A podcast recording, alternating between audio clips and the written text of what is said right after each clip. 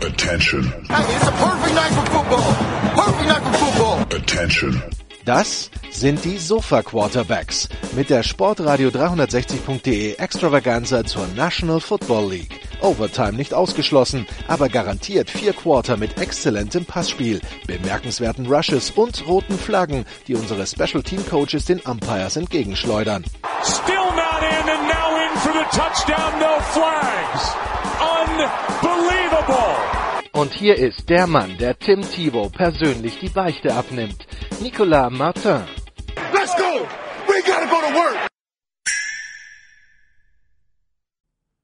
Sportradio 360, die Sofa Quarterbacks College Football mit dem Geschehen aus Woche 10. Interessante Jerseys waren am Start. Ähm, ja, es, äh, wir, wir müssen über den Westen der Big Ten reden oder vielleicht tun wir es auch einfach nicht. Es gibt verschiedenste Themen, die wir angehen wollen. Und das wollen wir tun mit Jan Wegwert von Triple Option. Hallo Jan. Moin, moin. Und mit Christian Schimmel von der Draft.de. Hallo Christian. Ich sage euch, Leute, am Ende ist Alabama doch wieder in den Playoffs. Am Ende ist Alabama doch wieder in den Playoffs. Hallo zusammen. Ich hoffe, wir haben jetzt nicht 80 Prozent unserer Hörerschaft verloren. Bitte bleibt bei uns. Es könnte noch lustig werden. Apropos, es könnte noch lustig werden. Jan, wir schauen wieder nach Michigan, wo die NCAA, wie wir wissen, am Ermitteln ist, wegen dieser Zeichenstellgeschichte. Äh, und jetzt die Big Ten um die Ecke kommt und sagt, ja, also eigentlich wollten wir erwarten, bis die NCAA da Geschichten äh, da irgendwelche Ergebnisse hat, aber vielleicht warten wir jetzt auch einfach nicht und informieren schon mal Michigan, dass da Strafen kommen könnten, höchstwahrscheinlich gegen den Head Coach. Ähm, neuer Commissioner in der Big Ten, der scheint ein bisschen Druck von den anderen Teams zu bekommen und äh, jetzt können es irgendwie ein bisschen, jetzt können wir, jetzt haben wir das Gefühl, waschen jetzt alle so ein bisschen dreckige Wäsche in der Öffentlichkeit Jetzt kam Michigan um die Ecke, das irgendwie rund ums Big Ten Championship Game letztes Jahr Rutgers, äh, Ohio State und Purdue die Zeichen von Michigan ausgetauscht hätten. Ähm, also wir reden ja später noch über die Big Ten West, die so ein ganz eigener Trainwreck ist, aber auch das sieht im Augenblick nach Verkehrsunfall aus, die ganze Geschichte das sieht nach Verkehrsunfall aus, aber man kann im Grunde genommen gar nicht genau sagen, in welche Richtung sich der bewegen wird, außer dass es für Michigan Strafen hageln wird. Das ist sicherlich, äh, oder das würde mich sehr überraschen und viele andere auch, wenn dem nicht so wäre. Die Frage ist ja, welchen Einfluss hat das jetzt auf die Saison, äh, auf die aktuelle? Momentan versuchen alle so ein bisschen und den, die, die Schuld von sich zu schieben. Michigan versucht nach Ausreden, also äh, das, was du gerade nanntest, dass eben andere Teams ähm, sich verschworen haben, um die Signale von Michigan sich auszutauschen. Ob das jetzt für Big Ten Championship Games wirklich relevant ist, ist eine andere Frage, da da ja das Kräfteverhältnis relativ eindeutig ist zugunsten der Big Ten East gegenüber der Big Ten West, die, und das ist dieses Jahr, wird es nicht anders sein. Frage ist so ein bisschen, was jetzt in der Saison noch passiert. Also gibt es noch irgendwelche, irgendwelche Erkenntnisse, die die Big Ten oder die NCAA dazu anhalten, in der Saison noch in irgendeiner Form tätig zu werden. Alles, was nach der Saison passiert, kann natürlich dann mittelfristig, vielleicht auch kurzfristig größere Auswirkungen haben auf Michigan. Die Frage ist ja jetzt, diese Chance, die sie diese Saison haben, die so groß ist, und da sind sich ja die meisten einig, wie lange nicht mehr, und wahrscheinlich auch danach jetzt nicht mehr, könnte man anfügen, äh, wird die in irgendeiner Form beeinträchtigt durch diese ganzen Ermittlungen außerhalb von Unruhe, die natürlich irgendwie zu den Wolverines getragen wird. Das kann ich nicht, das kann ich nicht einschätzen. Ich beobachte das gerade so ein bisschen aus der Ferne, muss ich zugeben. Also ich versuche das, ich nehme das auf, ich nehme, ich versuche mir das zu merken, wer jetzt was gesagt hat. Es ist ja so ein bisschen he said, äh, he said, she said. Und ja, wer weiß, Wer weiß, was da noch rauskommen wird. Wer weiß, ob äh, Michigan dann wirklich eine, eine sehr hohe Strafe kassieren wird. Eine Strafe, die das Programm über Jahre zurücksetzen wird, was Scholarships angeht, was äh, Postseason-Bands angeht oder ähnliches. Ich habe keine Ahnung. Ich lasse das ein bisschen auf mich zukommen. Es interessiert mich komischerweise nicht so doll, wie es mich vielleicht vor ein paar Jahren interessiert hätte. Christian, äh, also wie, wie siehst du das jetzt so quasi mit einer Woche Abstand zu letzter Woche? Eine Woche, wo dann viel passiert ist. Naja, zunächst mal tritt der Typ zurück, der die, der die Zeichen gestohlen hat. Das war am Freitag, genau. Der, der war bisher nur und äh, der war bisher nur ähm, wie, wie sagt man das auf Deutsch? Ähm, freigestellt. Nee, keine Ja. ja, genau. Ähm, jetzt, also freigestellt, aber bezahlt, jetzt wurde er, jetzt ist er so, jetzt hat er quasi gekündigt, genau. Es ist noch nicht ganz klar, ob er bei, bei Central Michigan nur die Special Teams gemacht hat oder unter der Woche auch die Linebacker gecoacht hat. Da ist man gerade noch in einem Prozess, das rauszufinden, ob noch mehr Videos existieren. Auf jeden Fall braucht CMU jetzt einen neuen, neuen Coach. Schwierig zu bewerten, das Ganze. Natürlich macht die Big Ten Druck, natürlich gibt es einige, die ein äh, durchaus egoistisches Interesse daran zu haben, was weiß ich, Michigan die Siege abzuerkennen, whatever. Ich glaube, am Ende wird es so eine Middle-of-the-Road-Lösung werden. So, Harbour wird halt suspendiert werden und für ein bis zwei Spiele, was auch schmerzhaft sein kann, weil sie haben noch Penn State. Und sie haben insbesondere ja äh, äh, Ohio State, das kann ich mir schwerlich vorstellen, dass er da nicht in der Seitenlinie ist. Wird sich rausstellen. Glaubst du, glaub, in, glaubst du, der wird in der Saison noch suspendiert? Angeblich morgen schon. Angeblich morgen schon. Ich halte ich, halt es für vorstellbar. Also morgen, wir nehmen ich, Mittwoch ich, auf, also morgen Donnerstag. Ja, ich, ich sehe das noch nicht, ehrlich gesagt. Ich, also kann ja sein, aber ich, äh, weil normalerweise gibt Targets da doch Einsprüche, normalerweise macht man das immer in der Offseason. So ja auch wie diese Recruiting Violations, darum ist er ja äh, dann die ersten Spiele gesperrt gewesen, diese Saison, nicht nur er, sondern ja auch einige Assistenten. Ich kann mir das schwer vorstellen, aber ja, vielleicht sieht sich die NCAA aufgrund der Menge der die NCAA nicht, die Big Ten ist das. Das ist die Big Ten. Das ist die, die NCAA spielt, macht spielt, gar nichts. Spielt für mich keine, spielt, spielt keine Rolle für mich, wer, welcher Player das ist, ehrlich gesagt. Spielt für mich überhaupt keine Rolle, weil ist ja eine, eine Sperre ist eine Sperre. Uh, ob das jetzt die NCAA, die Big Ten oder irgendein ja. Commissioner allein sagt, ähm, ist ja dann einfach, äh, ist ja dann einfach fix. Also, wer die Sperre ausspricht, ist ja egal für die Sperre. Ja, also ich, ich, bin mal gespannt, aber gelesen hatte ich das halt auch. Keine Ahnung. Ich glaube jetzt halt nicht, dass die, dass die Nuclear diese Saison gehen werden, sondern dass es halt tatsächlich sowas sein wird wie eine Coaching-Sperre vielleicht noch diese Saison. Und wenn was Größeres kommt, dann in der Offseason, weil das kannst, die Zeit hast du gar nicht, um das, um das so zu ermitteln, um da das, eine größere Entscheidung zu treffen. Das glaube ich nämlich auch, aber ja, wir werden sehen. Äh, ich, ich, ich, es würde mich sehr wundern, wenn man jetzt einfach Haber für den Rest der Saison sperren würde. Oder so. Wir schauen mal, was kommt. Es geht um irgendeine Fairplay-Klausel von der Big Ten und äh, eine weitere Klausel, dass der Head Coach für alles verantwortlich ist, was in seinem Team passiert, egal ob er davon weiß oder nicht. Wir werden sehen, was die Big Ten davon vielleicht zündet. Wie gesagt, es könnte schon am Donnerstag was kommen. So zumindest die Spekulationen der Medien in den USA. Dann schauen wir mal aufs Sportliche ähm, und bleiben in der Big Ten.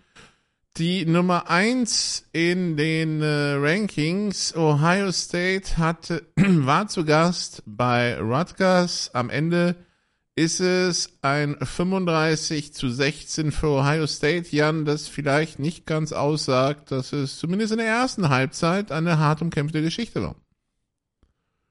Ja, letztlich bis, bis ins, äh, also bis tief in die zweite Halbzeit. Letztlich problemlos, ja. Ähm, aber das war nicht, das war wieder nicht der beste Auftritt von Ohio State. Und Rutgers hat das gut gemacht eigentlich. Man hat sich ein bisschen oder kann sich ein bisschen fragen, ob sie in ein, zwei Situationen nicht zu ängstlich waren. Bei Ohio State, das ist der Vor- oder das Positive zunächst vorweg. Alle Playmaker waren wieder dabei, auch Emeka Ibuka. Und äh, Travian Henderson, der Running Back, der ja letztes, letzte Woche schon zurückgekehrt ist, war in Run and Pass letztlich der entscheidende Spieler. Aber Respekt an Rutgers, die haben das lange eng gehalten mit einer starken Defense-Leistung. Die haben aggressiv in der Defense gespielt, die haben viel Man-Coverage gespielt, auch gegen Marvin Harrison mit ihren beiden starken Cornerbacks, mit äh, Max Melton und Longerbeam. Und dann immer wieder eine, eine interessante Zone zwischengelegt und Kyle McCord kam damit zunächst überhaupt nicht klar. Interessanterweise waren es ausgerechnet die Special Teams, die bei Rutgers die ganze Saison über so gut funktioniert haben. Dieser Low Punt Snap, der dann in so einem halb geblockten Punt mündete, die den ersten Touchdown der Buck 1 vorbereitet haben. Die haben sich ansonsten aber sehr, sehr schwer getan. Und Rutgers hat es, ja, wie die letzten Wochen schon gemacht, eine relativ konservative Offense gespielt, eine sehr lauflastige Offense mit eben äh, Gavin Wimsett, dem, dem Dual-Threat-Quarterback und Kyle Monangai, dem Running Back, der in, in, den letzten Wochen wirklich sehr, sehr gut drauf war. Äh, und hatten da auch ein paar nette Plays dabei. Ich weiß nicht, ob ihr die Highlights gesehen habt, dieses Short Yardage Play, wo Wimsett quasi eine Art Sneak andeutet, aber dabei den Snap zwischen seinen Beinen an den Running Back Monangai weiter reicht, wenn man so will. und danach, danach noch so tut, als würde er sneaken, also dann nach vorne geht. Das Ganze ist dann in einem Big Play gemündet und insgesamt ist mir aufgefallen in den letzten Wochen. Also eine Art Fumblerooski so ohne Fumble, ja? Genau. Äh, und äh, ich finde insgesamt ist es spannend, gerade also in dieser ganzen Tush-Push oder äh, dem Bro Brotherly Schaf, dass in der NFL und im College Football gerade sehr viel Kreativität dafür aufgewendet wird, wie man Short Yardage Plays oder Sneak Plays in irgendeiner Form modifiziert äh, und daraus dann eben Plays macht, mit denen die Defense vielleicht nicht rechnet. Ja, ähm, die Buckeyes haben dann noch einen, einen relativ sinnlosen Punt-Fake, da scheinen sie ein bisschen drauf zu stehen, das war, glaube ich, gegen Penn State schon so, äh, noch draufgelegt und dann stand es nur noch 7 zu 6. Ähm, und danach macht McCord eine Interception und daraus resultiert so ein bisschen der beste Drive der Scarlet Knights. First and Goal, inside the five, kurz vor der Halbzeit.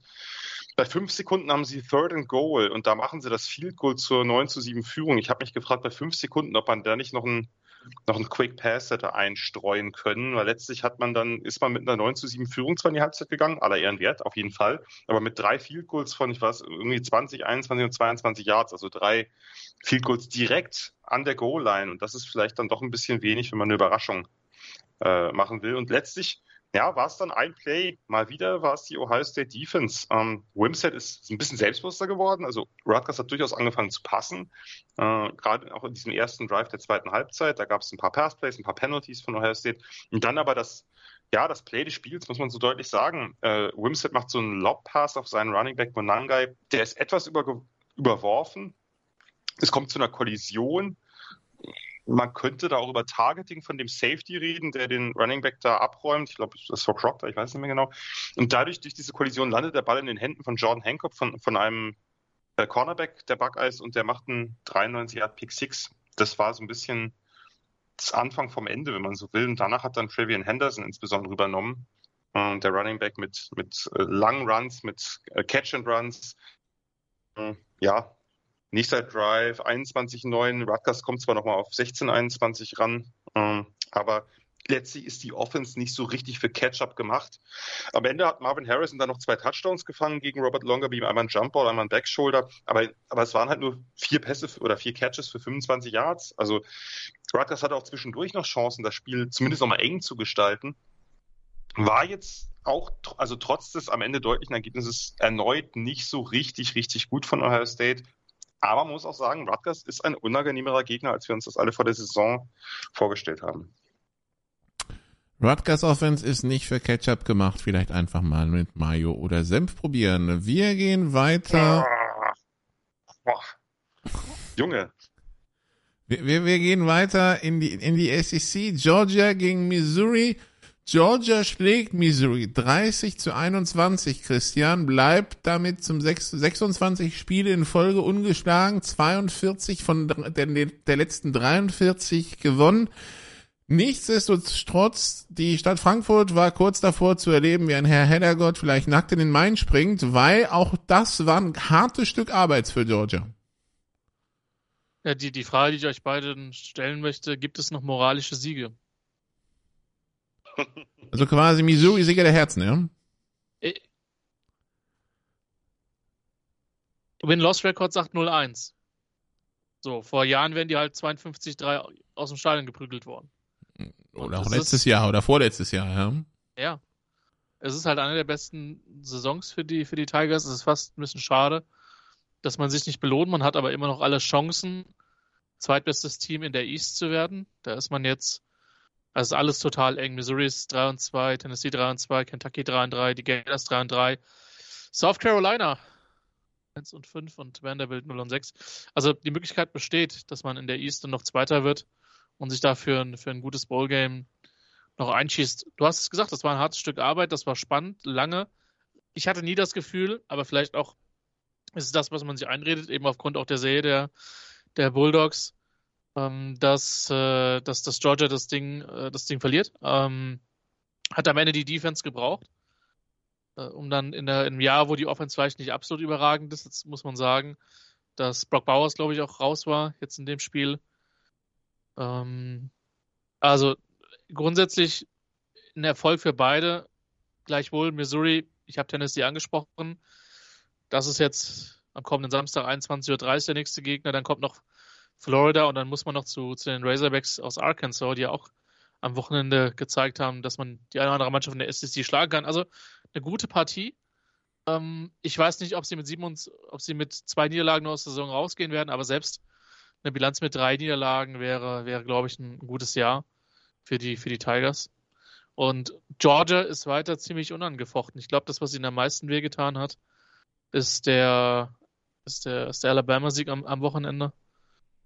Ähm, weil mit einer zweiten Niederlage wäre es schon extrem schwer geworden für die Crimson Tide. Aber so läuft es alles wieder auf das bereits bekannte SEC-Finale der beiden Schwergewichte hinaus. Wir können es kaum erwarten. Äh, Jan, was äh, hast du von dem Spiel, also was kannst du zu dem Spiel sagen? Und also Missouri dann die positive Überraschung 2023 in der SEC? Ja, das würde ich schon so sehen. Und äh, Christian hat es ja gerade angesprochen, wenn die mit zwei Niederlagen rausgehen aus der Saison, dann sind die Chancen ja ziemlich gut, dass sie den New Year's Six Bowl erreichen. Und das wäre, hätte ja niemand erwartet vor der Saison. Das wäre somit ja, die beste war, Saison in vor seit 17, 18 Jahren, ne? Also, ja. Ja, ja, genau. Sie hatten noch zwei, drei, sie hatten noch kurz, also in, in den späten Gary Pinkel-Jahren noch, äh, als sie in die SEC gewechselt sind, zwei, zwei gute Saisons. Aber das wäre jetzt schon, das wäre schon richtig beachtlich. Also so oder so. Äh, aber ich glaube, selbst wenn sie noch eine Niederlage sich irgendwo einsammeln, ähm, das, wie gesagt, haben, hat niemand mit gerechnet. Also niemand, den ich kenne zumindest. Und letztlich war das auch wirklich ein gutes Spiel. Also war für Georgia ein erwartet schweres Spiel gegen, gegen einen starken Gegner. Trotzdem verdienter Sieg. Mir ging es genauso wie Christian.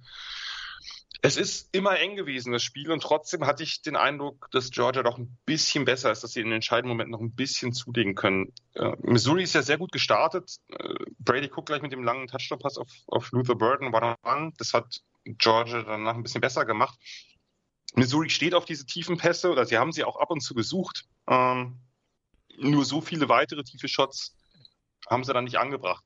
Ein, zwei Mal hat es noch geklappt, aber Georgia Secondary hat das insgesamt auch sehr gut verteidigt. Also das ist ja schon eine, eine tolle Pass-Offense, die Missouri da hat mit, mit Cook, mit Luther Bird, mit Theo Weiss, Mookie Cooper.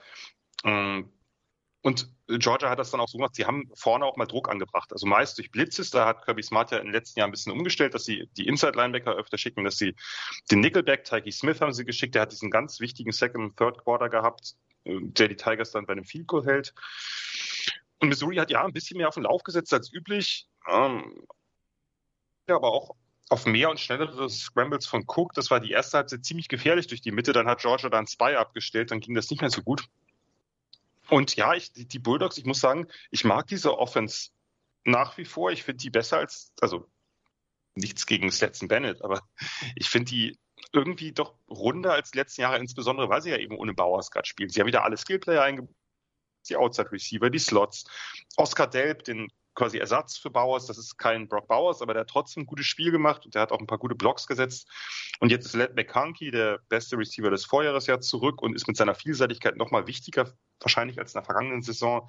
Dieser Spin und Burst beim, beim, bei dem Catch and Run vor dem Touchdown von Milton im, im Third Quarter, das war richtig, richtig gut. Ja, Georgia lange Drives zu Beginn. Das ist die ganze Zeit eng gewesen. 10-10 zur Halbzeit, ausgeglichenes Spiel. Und letztlich waren dann diese beiden Touchdown-Drives im dritten Viertel nacheinander entscheidend. Von 10 zu 13 auf 24 13. Da haben sie auch ganz gut den Ball gelaufen. Das hat sonst nicht immer funktioniert äh, in diesem Spiel. Sonst sind sie ja da auch diese Saison recht gut. Missouri kontert ja nochmal zum 21, 24 hält das Spiel knapp und dann ist es manchmal ja ein Big Play, was es entscheidet. Und da steht 21, 27 und dann gibt es diese Big Man Interception von Nasir Stackhouse, dem Defensive Tackle, dem sehr mächtigen Defensive Tackle. Äh, Brady Cook wollte den Ball, das war eindeutig sein Fehler, wollte, glaube ich, auf irgendwie so einen Delayed Crosser oder Drag Route des Titans dahinter ähm, anbringen, aber das, äh, ja, der ist ihm zu kurz geraten und der Defensive Tackle stand da halt einfach im Weg. Ähm, ja, und daraus machen die, die Bulldogs dann ein Field Goal. Two-Score-Game-Entscheidung. Bitter übrigens, äh, Jamon Dumas Johnson, ihr bester Linebacker, der hat sich im vierten Viertel verletzt. Eine Unterarmverletzung. Erst hat man über einen Bruch geredet. Könnte auch sein. Kirby Smart wollte sich da nicht genauer zu äußern. Ähm, ja, da haben sie dann halt, mussten sie jetzt auf ihre Backups zurückgreifen. Jalen Walker, der in den letzten Spielen schon relativ viel gespielt hat und als Blitzer stark ist. Und dann setzen sie halt einen True Freshman ein mit CJ Allen, der dann auch gut spielt. Die haben einfach, das ist einfach dieses Recruiting, was da ja fast nahtlos ineinander übergeht. Selbst wenn einer ihrer Stars sich verletzt, sieht's zwar, ist das natürlich bitter, äh, sehr bitter sogar, aber irgendwie so richtig schlimm sieht's dann trotzdem nicht aus. Also so viel zu Georgia, Michigan, die wir ja schon angesprochen haben mit diesem ganzen neben dem Feld, äh, auf dem Feld relativ unbeeindruckt. Michigan gegen Purdue 41 zu 13 und auch vom Score, also 20-0 erst, dann 20-6 zur Halbzeit und dann steht's 41-6, bevor Purdue am Ende nochmal Punkte macht. Äh, ja, Jan, äh, das ist auch wieder relativ souverän gewesen. Das ist relativ souverän gewesen. Die Defense ist top. JJ äh, McCarthy ist top. Es bleibt aber dabei, dass Michigan den Ball nicht mehr so laufen kann, wie sie das, wie sie das konnten. Äh, wie sie das die letzten Jahre konnten. Also mit Blake Corum und Donovan Edwards, das liegt nicht nur an den beiden Backs. Das ist, äh, also Edwards kann ein bisschen schlecht in Form sein, das ist durchaus möglich. Bei Blake Corum halte ich das für unwahrscheinlich. Da läuft es noch nicht ganz rund im wahrsten Sinne des Wortes. Nur wenn es weiterhin so so gut funktioniert und die Defense halt sowieso alles äh, erstickt, dann kann man sich das auch leisten. Die Frage ist, ob das dann in den entscheidenden Spielen, die jetzt anstehen, ob da nicht dann doch ein bisschen mehr und solideres und vielleicht auch explosives Laufspiel dann doch nötig wäre. Wer weiß, vielleicht springt er, vielleicht springt das Pferd dann höher im Augenblick, äh, ja, im Augenblick Michigan, aber immer noch ungeschlagen. Michigan macht pro Spiel 41 Punkte und kassiert pro Spiel 6,7. Ähm, das ist schon beeindruckend. Dann Christian, Pittsburgh empfängt Florida State, verliert 7 zu 24, nicht weiter überraschend dass es da eine gab. Wir gratulieren Florida State. Sie sind jetzt bereits schon fürs ACC-Finale qualifiziert. Tun wir das. Ja gut, dann tun wir das. Glückwunsch auch gehört, zur, gehört, zur, gehört zur Fairness dazu, oder? Auch im Namen meiner Cousinen und Cousins, die sich nicht für den Sport interessieren. Ja. Also dafür, dass wir jahrelang auf die draufgekloppt haben, müssen wir jetzt schon mal gratulieren. Ne? Also. Sportlich respektiere ich das schon sehr, was da passiert. Das, das darf man nicht vergessen. Und sie sind 9 und 0. Ja. Also das könnte noch was da. Größeres werden, klar. Aber erstmal ist das das erste so, ACC-Finale seit neun Jahren. Das wäre ne? natürlich so, das wäre natürlich so typisch. Ich glaube jetzt nicht, dass sie sich gegen North Alabama hinlegen werden. Aber es wäre so typisch, wenn sie sich bei einem von diesen, naja, fast Trümmertruppen wie Miami oder hey, wir sind Florida, wir feuern vermutlich sowieso unseren Head Coach, lass uns nochmal FSU in die Suppe spucken am letzten Spieltag, wenn sie sich da hinlegen würden. Oder im ACC-Finale gegen Louisville oder Georgia Tech. Das wäre. das wäre. Also sind wir. Wir sind uns einig, dass Florida das größte Problem in der Schedule, in der restlichen Schedule ist, oder nochmal Louisville das Spiel? Also das Problem ist halt bei einem Upset so schwer zu sagen, wer da der größte Stolperstein sein kann. Weil der Upset kommt ja dann immer unerwartet, ja. Also. Ja. Also was ist, was ist das härteste Spiel noch auf dem Spielplan? Oder gibt es kein hartes Spiel mehr, eurer Meinung nach? Musst du da jetzt durchgehen? Gegen, gegen Miami ist ein Heimspiel. Sie spielen bei den Gators. Also doch wahrscheinlich äh, in Gainesville, ne? Also ja, wenn die ihre Top-Receiver zurückkriegen, dann sind die, sind die richtig gut. Sorry, Jan. Ja, die musst ja ohne, ohne beide spielen, ne? Ja. Wilson und Cohen waren beide verletzt und sie, und dann kommt da irgendwie äh, ein Backup-Receiver, der seit Ewigkeiten gewartet hat und äh, macht da irgendwie zweistellige Jahrzahl ja, sieht, sieht ganz gut aus. Aber sie hatten auch schon, sie hatten ja auch schon so ein, zwei Spiele ne, gegen Boston College, gegen Clemson. Da war es ein bisschen äh, enger und vielleicht auch ein bisschen glücklich. Jetzt sind sie gerade offensichtlich noch besser in Form, hat man den Eindruck. Ja. Sieht ganz gut aus, aber die, aber die beiden, also diese beiden Derbys, wenn man es jetzt mal so nennen will, die haben natürlich, Achtung, ihre eigenen Gesetze. Und äh, von daher. Dü, dü, dü. Nein, aber also die beide, gerade diese beiden Spiele müssen sie natürlich mit der größtmöglichen Konzentration angehen. Da kann es immer, da kann es immer irgendwo noch um ein bisschen mehr gehen als nur um das rein sportliche. Wobei es mich wundern würde, wenn Florida State irgendwie Florida als Pushover sieht, aber ja. Nee, glaube ich auch nicht. Nee, das, das glaube ich auch nicht. Selbst auch Miami nicht. Äh, auch wenn die jetzt gerade verloren haben. Die sind ein sehr inkonstantes Team, aber kein ja. ungefährliches. Ja, das denke ich auch. Es wäre ein sehr lustiges Jahr für die BCS gewesen, liebe Leute. So spät in der Saison, so viele mhm. Top, Top-Mannschaften, auch aus den, also wir haben five Teams aus der Power 5 undefeated und wir haben meiner Meinung nach sehr, sehr gute 8 und 1 Oregon, Texas und zumindest gute, also wir haben elf Teams mit einer Niederlage aus dem Power 5. Zugegebenermaßen Louisville hätte ich da nicht gesehen, aber es ist, es ist Wahnsinn. Ja, also, ja. Brauchen dringend ein 64-Team-Playoff. Das ist alles andere. Wird der College Football ja, zugrunde gehen. December Madness oder so. Genau.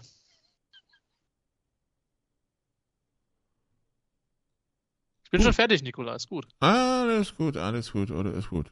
Gut, dann ähm, kommen wir zur Pac-12. Da hatte USC Washington zu Gast. Washington bleibt ungeschlagen, schlägt USC in einem absoluten Low-Scorer 52-42 und jetzt, Jan, scheint man dann doch genug von der Defense gesehen zu haben bei USC, zumindest vom oder zumindest vom Defense Coordinator, denn äh, der Defense Coordinator zwei Spiele vor Ende der regulären Saison gefeuert, Alex Grinch von Lincoln Riley.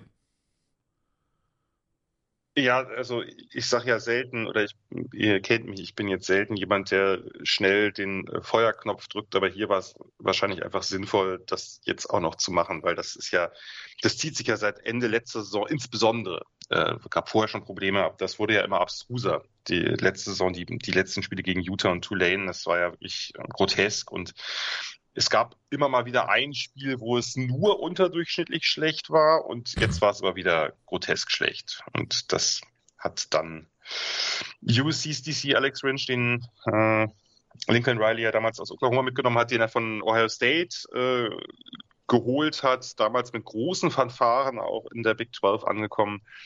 Ja, das ähm, war jetzt wirklich auch an der Zeit. Muss man also so USC macht 45,3 Punkte pro Spiel. Das ist der zweitbeste Wert im gesamten, in der gesamten FCS, äh, FBS und kassiert 34,5 pro Spiel. Das ist Platz 124.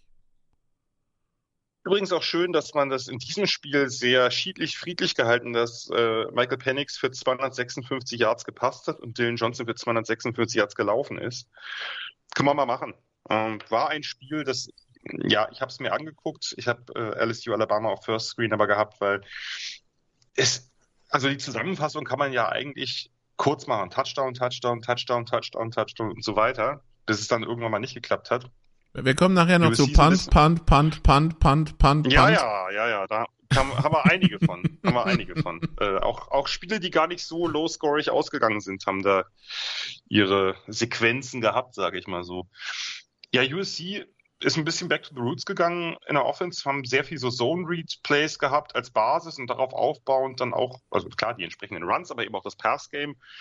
Washington, wie üblich, mit dem üblichen Passing, diesen Sideline-Pässen auf Romo Dunzi und Jalen Polk. Dazu haben sie ein paar mehr Wide Receiver Screens eingebaut. Warum auch? Man kann ja die Tackle-Probleme von USC auch mal so ein bisschen direkter exploiten.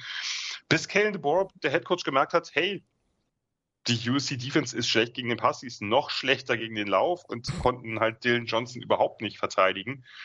Und dann hat man ihn im Laufe des Spiels immer mehr gefüttert und ist immer mehr von der Air Raid weg. Und ja, der hat nachher 26 Läufe mit ungefähr 10 Yards pro Lauf gehabt und vier Touchdowns. Das ist natürlich, also das war wirklich grotesk. Und wenn man nochmal in die erste Halbzeit zurückgeht, man hat, äh, jede Defense hat einmal einen Punt forciert, immerhin. Also das waren dann die großen Erfolge der Defense. Und USC hat den von Washington auch noch geblockt. Ansonsten gab es halt nur Touchdown der Offenses am Anfang waren es noch so Drives mit ab und an oder ich glaube sogar die ersten durchgehend zweistelliger Playzahl, also irgendwie 10 bis 12 Plays. Nachher wurden es immer weniger Plays und immer mehr Yards pro Play.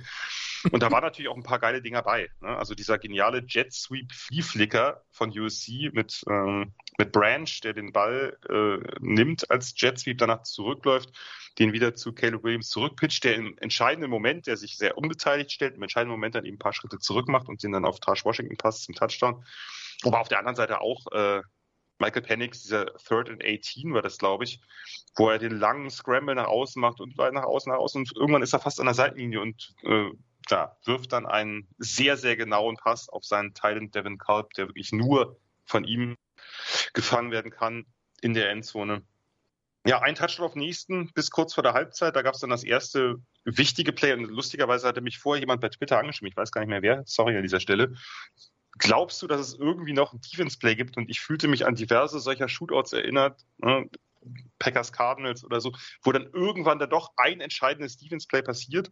Ich sagte, ja, irgendwann muss es halt eins geben. Und äh, eine Minute später gab es dann das, äh, wo Caleb Williams zu viel will, sich den Ball vom CTF aus der Hand schlagen lässt und Washington dann 35-28 in Führung geht.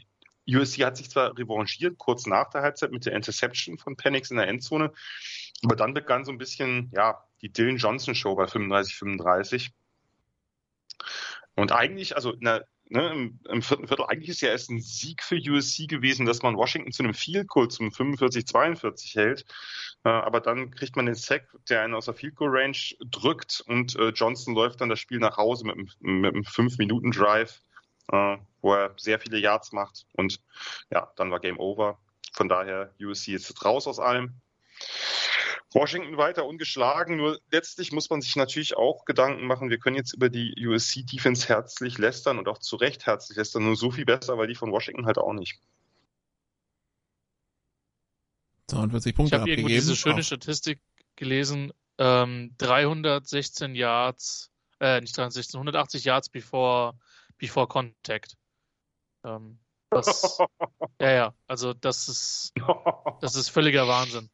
Also, also, nicht, also nicht nur Tackle-Probleme, sondern auch Lücken so groß wie Scheunentore. Ja, das ist, das ist völlig, völliger Wahnsinn gewesen. Und, die, die ähm, Interstate 5 führte durch Stadion von den, von den Trojans quasi. Ich habe ich hab die Highlights gesehen und habe gedacht, alleine mit diesem zweiten Viertel könnte man irgendwie ein College Football Highlight Video füllen. Das war ja, ja. vollkommen krank, was da abgegangen ist.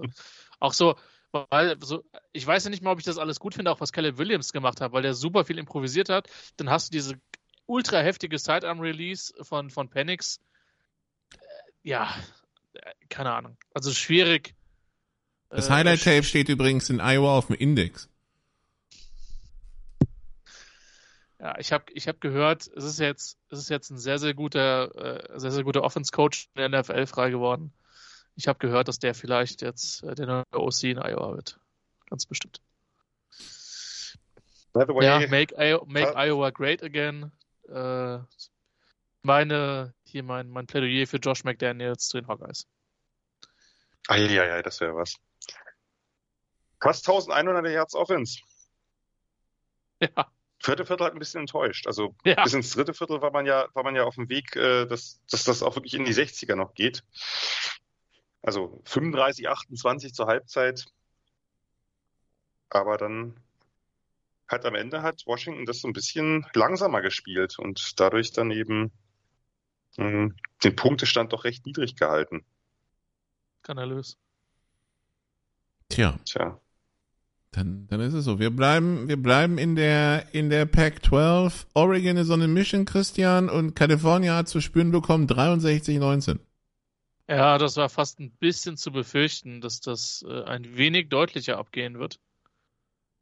Äh, ja, die, die Ducks, die Ducks sind gut. Die Ducks sind gut und die Ducks sind äh, offensiv extrem schwer, extrem schwer zu schlagen. Und äh, jetzt könnte man fast sagen, Kerl immerhin diese, diese paar Punkte gemacht, aber das ist dann einfach ein ziemlicher Qualitätsunterschied von den beiden Teams, das muss man dann schon sagen. 63 Gerade wie das, beste, wie, wie das beste Team der Pac-12. Ja. Ehrlich gesagt. Also ja. ich bin, ich, ich habe ja da schon gesagt, dass ich würde gern das Rematch sehen, Washington gegen Oregon, einfach weil das ein super Spiel war, auch wenn ich sonst auf diese Shootouts nicht so stehe, aber das war halt ein richtig guter Shootout mit diesen zwei unterschiedlichen Philosophien. Ja, äh, und Oregon wirkt so, dass die Defense besser geworden ist, dass die Offense variabler geworden ist. Jetzt haben sie so ein Spiel wie das gewinnen sie halt vor allem mit dem Arm von Bo Nix und nicht so sehr mit ihrem Rush-Game.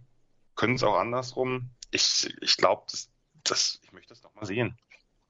Ja, und ob du es nochmal siehst, das entscheidet sich nächstes Wochenende gegen USC wahrscheinlich.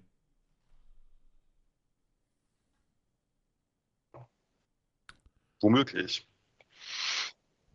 Also wenn sie das verlieren, ist wird's, also das dürfen sie auf keinen Fall verlieren. Alle anderen, also wenn sie das gewinnen, haben sie halt den Tiebreaker für USC.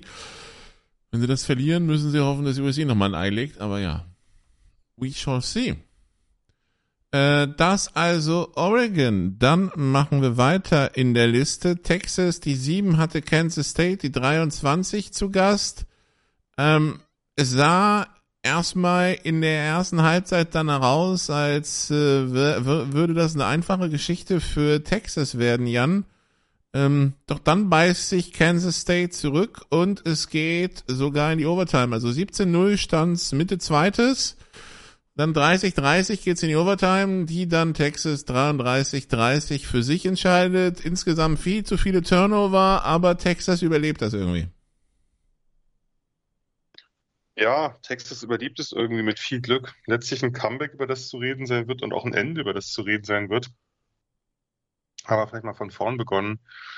Ja, Malik Murphy, der Quarterback wieder für Quinn Ewers. Äh, ein, ein echter Big Arm Quarterback, nicht immer mit der gewünschten Präzision. Am Anfang sah das alles noch recht vielversprechend aus, aber ich habe mich schon gefragt, und das wurde ja im Laufe des Spiels immer mehr mit einigen Ausnahmen am Ende. Ich meine, wenn du so einen Arm hast, warum wirfst du die ganze Zeit so eine ultra lahmen Touchpässe? Ich meine, es ist ja schön, dass man eben nicht nur den Ball dem Receiver in die Fresse feuert, aber und auch mit Gefühl werfen kann, aber da waren halt ein paar Dinger dabei, wo du den Verteidiger oder die Verteidiger halt einlädst.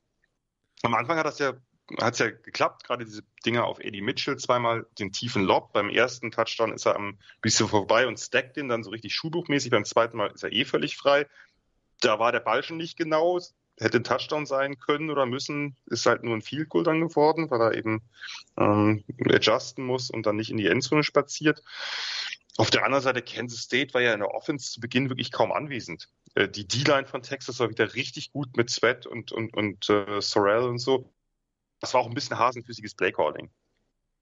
Und äh, kommt irgendwann ein Puntblock. Äh, mh, auch hier hatten wir vorher aber wieder mal so ein, ich habe das, also diese, gerade diese Woche, vielleicht ist es aber auch nur anekdotische Evidenz, äh, wie viele dieser äh, Fake Sneak und dann irgendwas anderes machen Plays gab. Hier war es halt der, der angedeutete Sneak und dann der, der Toss auf, auf CJ Baxter, auf den Freshman Running Back, der dann bei Ford Down einen langen Touchdown erläuft. Das war zum 17-0 und man dachte ja, nun, jetzt ist alles easy. Aber dann gingen langsam die Probleme los. Also noch nicht sofort, weil die Defense halt noch so stark war. Aber bei Malik Murphy haben sich so ein bisschen diese Aaron Throws gehäuft. Da gab es diesen tiefen Lob ins Nirgendwo, wo nur mehrere Wildcat äh, Defensive Backs warteten. Das lag dann daran, dass der Receiver gestolpert ist, wäre aber eh gefährlich gewesen, den Ball dahin zu legen. Ein extra drauf. Dann der, der Wildcat-Run vom Running Back, vom Backup Running Back bei Fourth Down in, äh, in der Red Zone, wo der Snap gefummelt wird, Savian Red. Nur, wie gesagt, die, die Defense hält die ganze Zeit fantastisch. Uh, Will Howard war vom, vom letzten echten Drive der ersten Halbzeit, hat er, glaube ich, kam irgendwann eine Statistik eingeblendet. Zwei von sechs Pässen für acht Yards. Das Laufspiel ist komplett abgewürgt worden. Also wirklich eine großartige Leistung gegen DJ Giddens und Trishan Ward.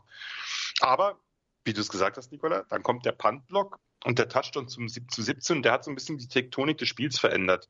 Howard kam ein bisschen besser ins Spiel, das Laufspiel war weiterhin nicht existent, aber Kansas State hat so ein bisschen Zuversicht getankt. Nur erstmal geht's ja dann weiter. Ähm, die Longhorns Defense mit dem, mit dem Pick, dann der Sack Fumble direkt vor der Endzone, den Jalen Ford recovered. 24-7 durch Jonathan Brooks, kurz danach 27-7 und eigentlich ist alles easy und dann geben sie es ja wirklich komplett unnötig in wenigen Minuten aus der Hand. Erst gibt schlechtes Tackling, bei diesem Touchdown von Philip Brooks sind irgendwie drei Leute dran und lassen sich ausjuken. Aber insbesondere war die Offense dann einfach komplett aus dem Rhythmus und insbesondere Malik Murphy war komplett aus dem Rhythmus. Diese grauslige Interception bei dem Screen Pass, wo der Running Back aufgehalten wird und er denkt, naja, ich werfe den halt trotzdem dahin, wo der eigentlich sein sollte.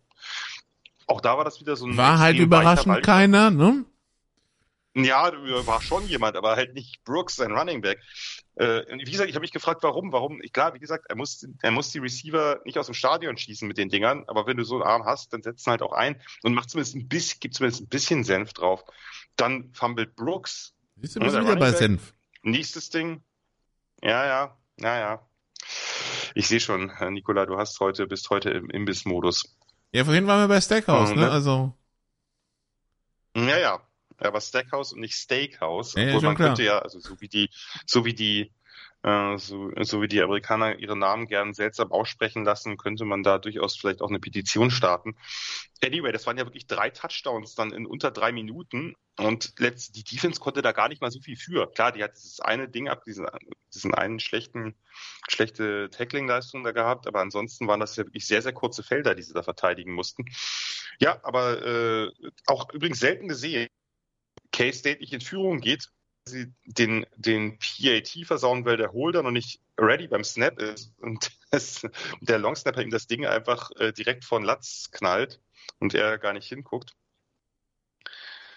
Ja, und plötzlich äh, habe ich dann nicht so ganz, also klar, 30-30 geht in die Overtime. Kansas State hat ja noch das Chipshot zum, zum Ausgleich verkickt, kriegt den Ball nochmal wieder und macht ihn dann bei auslaufender Zeit rein. Aber hey, die Texas Offense wirkte deutlich angeschlagen. Also auch dieser Third Down Pass bei in Overtime da von Murphy, der war ja wirklich total off. Warum nehme ich dann das Fourth and Goal von der Vier als Entscheidung? Das habe ich nicht verstanden, weil ich, ich hatte den Eindruck, Kansas State hat ein bisschen mehr, Momentum ist ein böses Wort, aber das Spiel lag ein bisschen mehr auf ihrer Seite, sie konnten den Ball ein bisschen besser bewegen. Warum riskiere ich ein Fourth and Goal von der 4 als entscheidendes Play. Warum kicke ich da nicht das Field Goal, gerade wenn ich vorher auch mit den, mit den Plays ähm, ab First and Goal keinen Erfolg hatte? Warum riskiere ich es da? Habt ihr das, würdet ihr das machen? Klar, im Nachhinein kann man immer leicht Nein sagen, aber ich habe es auch da nicht verstanden, auch vorher nicht, weil ich hatte den Eindruck, Kansas State muss das Spiel lange halten, ähm, in die nächste Overtime bringen, weil letztlich schien ihre Offense ein bisschen besser zu funktionieren. Wohlgemerkt natürlich gegen auch eine sehr gute Defense, klar.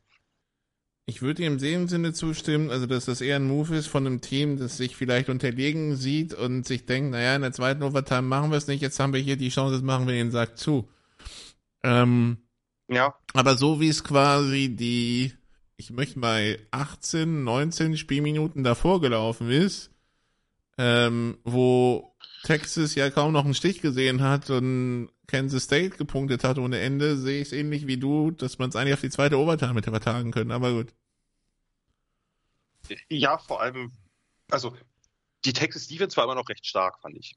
Aber die Offense war halt einfach völlig aus dem Rhythmus und dann, also ich würde ihnen die zweite Overtime geben, weil ich nicht glaube, dass sie da auf viel mehr als ein Field Goal kommen. Aber Kleiman hat sich anders entschieden. Das ist ja auch vollkommen okay als vor dem Spiel Underdog. Gehst du da vielleicht, aber, aber wie gesagt, von der 4-Yard-Linie, es ist jetzt nicht von der 1. Von der 1 bin ich sofort dabei. Ich weiß nicht, hab's, hab's nicht ganz verstanden, warum man das dann auf ein Play reduziert. Das tust du halt normalerweise als, als derjenige, der irgendwie das Gefühl hat, dass du gerade nicht mehr viel gewinnen kannst, dass du fertig bist, dass deine Defense vielleicht müde ist. Und ich hatte eher den Eindruck, Texas Offense ist wirklich dauernde Turnover-Gefahr. Ja. Aber sie haben es gewonnen. A win is a win. Ja. Hätte man auch einfacher haben können, nachdem man die ersten drei Viertel doch so dominiert hat. Aber äh, vielleicht zu langweilig. Definitiv hätte man das einfacher haben können. Dann die 8 Alabama gegen LSU, das Spitzenspiel gefühlt am Wochenende, Christian. Und du hast ja schon gesagt, Alabama auf dem besten Weg in die Playoffs. Am Ende waren es auch fast 1000 Yards an kombinierter Offense, wo aber Alabama doch äh, deutlicher die Nase vorn hatte. 42, 28 der Endstand. Auch hier ein Spiel zur Halbzeit bis, nee, bis ins dritte Quarter ging's hin und her und dann, ja, Alabama gets the edge, ne? Auch weil Daniel sich verletzt. Ja, das war vielleicht dann schon auch ein entscheidender Faktor, aber ich habe das Gefühl, dass das das erste Mal so gefühlt in der Saison, dass Alabama ein bisschen komfortabler war, den Ball zu werfen. Was grundsätzlich nie eine gute Nachricht ist für, für die, die Gegnerschaft auf jeden Fall. LSU's Defense machen wir uns nichts vor. Das ist auch keine Nachricht, die wir jetzt erst seit heute haben. Ist nichts Besonderes dieses Jahr. Und unterm Strich ist es schon so, dass es, äh, dass das eigentlich bis ins dritte Viertel eine sehr, sehr spannende Nummer war. Äh, aber die war Bama dann halt weggezogen ist. Daniels fand ich hatte ein paar sehr, sehr gute Würfe drin tatsächlich. Also nicht nur die Improvisation, sondern auch tatsächlich ein bisschen mehr. Ich will nicht sagen, dass Bama's Defense shaky war, weil das, das wird ihm nicht gerecht, weil es war auch einfach wirklich gute LSU, gute LSU Offense. Aber unterm, unterm Strich, klar, Bama hat von der Verletzung profitiert, aber sie sahen für mich das erste Mal in diesem Jahr offensiv wirklich komfortabel aus und das macht es natürlich dann schon auch ein Stück weit gefährlich für den Rest des Landes. Und die sind vielleicht am Ende des Tages doch wieder ein bisschen besser, als dass wir das alle wahrhaben wollen. Und ich bin sehr gespannt, wie die nächsten Wochen aussehen werden. War jetzt nicht dieses absolute, äh, dieses absolute oder eines von diesen Instant Classics zwischen Alabama und LSU, aber schon eine Partie, die speziell für die, für die Crimson Tide, glaube ich, extrem wichtig war. Aber so wie das Ganze darstellt, Jan, sie brauchen einen Sieg gegen Georgia, oder? Als, also, Two-Loss, nicht Conference Champion. Bei der Konkurrenz sehe ich jetzt schwierig, oder? Wenn sie nicht alle anderen noch hinlegen, wird es, glaube ich, nix. Ja, tolles Spiel. Ähm, Christian hat es ja auch schön beschrieben, gerade schon erste Halbzeit fand ich, fand ich wirklich spektakulär, eben weil es gab viel Offense. Nach 21, 21 sind sie rausgegangen. Da war man auf dem Weg zu diesem LSU-Barmer-Spiel von den Punkten her, also Burrow versus Tour mit all den Skill-Playern, die da äh, drumherum gelaufen sind.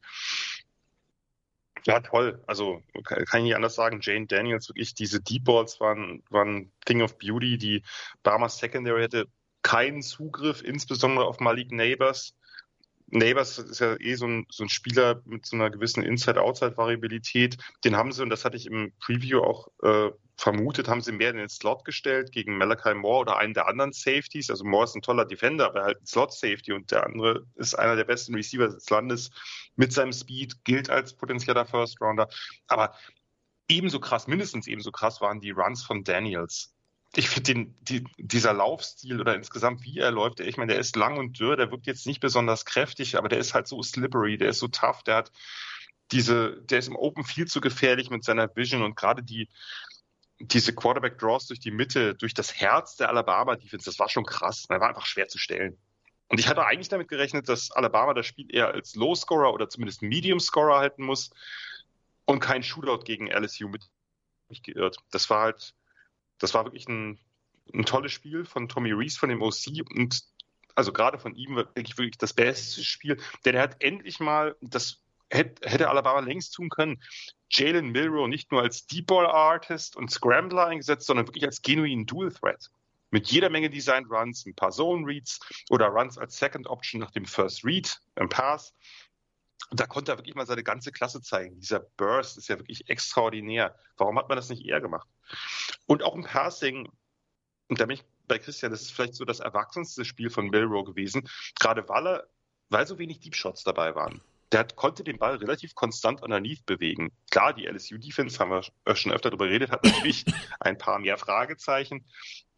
Aber da war, das war wirklich, das war wirklich sehr, sehr, sehr, sehr ruhig und konstant. Und das ist ja nicht das, was man von Milrow jetzt die Saison gesehen hat. Und vielleicht hat ihm das geholfen. Vielleicht hat es auch einfach mehr Räume gegeben, dass man ihn jetzt wirklich so stark auch als Läufer eingesetzt hat. Übrigens auch hier dieser Sneak, der dann quasi zu einem Off-Tackle-Run wurde, beim zweiten Touchdown von Milrow. Auch wieder so ein Play. Wie gesagt, ich habe da eine ganze Woche gesehen. Und letztlich war es ja wirklich ein munteres Hin und Her in erster Halbzeit. Ähm, beide haben viel Goal verkickt, beide konnten aber auch richtig schnell scoren. Also diese beiden Drives für der Halbzeit zum 21-21. Erst Milrow mit den Pässen auf die Running Backs und diesem sensationellen Burst beim Touchdown-Lauf. Naja, Daniels kontert einfach mal mit einem 40-Yard-Scramble und dann macht er noch einen Lauf hinterher und dann diesen wirklich krassen Touchdown von Karen Lace, die Sekunden vor der Halbzeit, wie er sich da gegen mehrere Defender irgendwie durchtankt. Ja, eigentlich hatte das, in dem Moment fand ich, hatte das alles für so ein Instant Classic. Ähm, für das, für die nächste, für das nächste krasse LSU-Alabama-Spiel. Und zweite Halbzeit ging ja erst nahtlos so weiter. Gab es wirklich spektakuläre Run-and-Pass-Plays. Der eine Sideline-Pass von Daniels auf Malik Neighbors, den er wirklich Millimeter genau reinsetzt. Und Neighbors kriegt gerade noch seine Füße rein. Das ist wirklich unfassbar.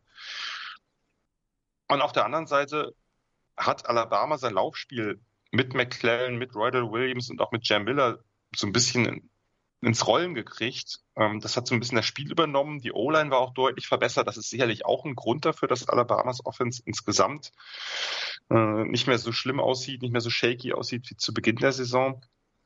Und letztlich waren dann, ja, Alabama bei 28, 28 haben sie einmal einen Punt forciert und das war ja vorher schwer möglich, auch für diese sehr gute Defense. Und nach Milrose vierten Lauf-Touchdown zum 35-28 gibt es dann diese Tip-Ball-Interception von Terry Arnold. Der Ball war super gebettet von, von Dallas Turner, der das genau so wollte, der den Rush aussetzt und eben auch in der Passlaner sitzt. Der Touchdown zum 42-28 war dann die Vorentscheidung und letztlich die Entscheidung kam dann einfach ein, ein Play später, als Daniels halt verletzt raus muss. Das war ein ziemlich übler Hit von Dallas Turner. Das ist nicht das erste Mal, dass der so ein bisschen an der, also toller Spieler, aber ein bisschen an der Grenze oder über der Grenze des Erlaubten agiert. Ähm, ja, Daniels verletzt sich. Für mich ist es auch eine klare Ejection eigentlich. Und damit waren dann die Comeback-Chancen auch futsch. Es war ja noch genug Zeit. Ja, tolles Spiel bis dahin. Ähm, trotzdem auch äh, unabhängig von der Verletzung, Alabama war ja schon zwei Touchdowns in Führung, als das passiert ist. Sie haben verdient gewonnen. Sehr wachsende Leistung. Und es ist keine gute Nachricht. Also es gab eine Zeit, da war Alabama wirklich schlecht und da hätte einfach ein Team die Tür zumachen müssen, um das ganze Thema Alabama diesmal wirklich aus den Playoffs rauszuhalten. Jetzt sind wir wieder da, wo wir schon das eine oder andere Mal waren. Jetzt wird es wahrscheinlich darauf ankommen, dass Georgia das erledigt. Und ich halte die Bulldogs insgesamt für das bessere Team, aber äh, meine Hand für ins Feuer legen würde ich nicht. Und Alabama ist gerade sicherlich unangenehm, um es vorsichtig zu formulieren. Nächste Woche bei Kentucky, dann äh, das äh, Upset-Game gegen Tennessee, Chattanooga und dann geht's äh, zum Iron Bowl nach, nach Auburn und dann das höchstwahrscheinlich SEC-Finale, wenn nicht ähm, ein größerer Upset passiert. Das also zu Alabama. Ähm, ein Team, das wohl für auch schon für Dezember und Januar planen kann, aber ein nicht äh, im Rahmen von irgendwelchen Playoffs ist Oklahoma letzte Woche gegen Kansas verloren, jetzt zu Oklahoma State gefahren und äh, Bedlam 24-27 verloren. Äh, das heißt, man hat zwar gegen Texas gewonnen, aber man hat sich irgendwie doch verbaut, ja. Ja, das letzte Bedlam. Das letzte Bedlam vorher es hat äh, viel viel gehalten, was es versprochen hat. Vielleicht nicht ganz so krass und nicht ganz so chaotisch wie einige alte Ausgaben, also gerade zu dieser äh, Spread Offense Hochzeit, ein bisschen defensiver geprägt, wie insgesamt schon die ganze College Football Saison, muss man natürlich sagen. Ähm, wobei die Offenses den Ball ganz gut bewegen konnten. Und äh, für eine so unausgeglichene Rivalität ist der 20. Sieg von Oklahoma State ähm, dann ja doch vielleicht ein netter Abschluss vorerst. Für die Cowboys sowieso. Ähm, ja, guter Start. Man hat bei, den, bei Oklahoma State gemerkt, die hatten eine Idee. Die hatten eine Idee dahinter.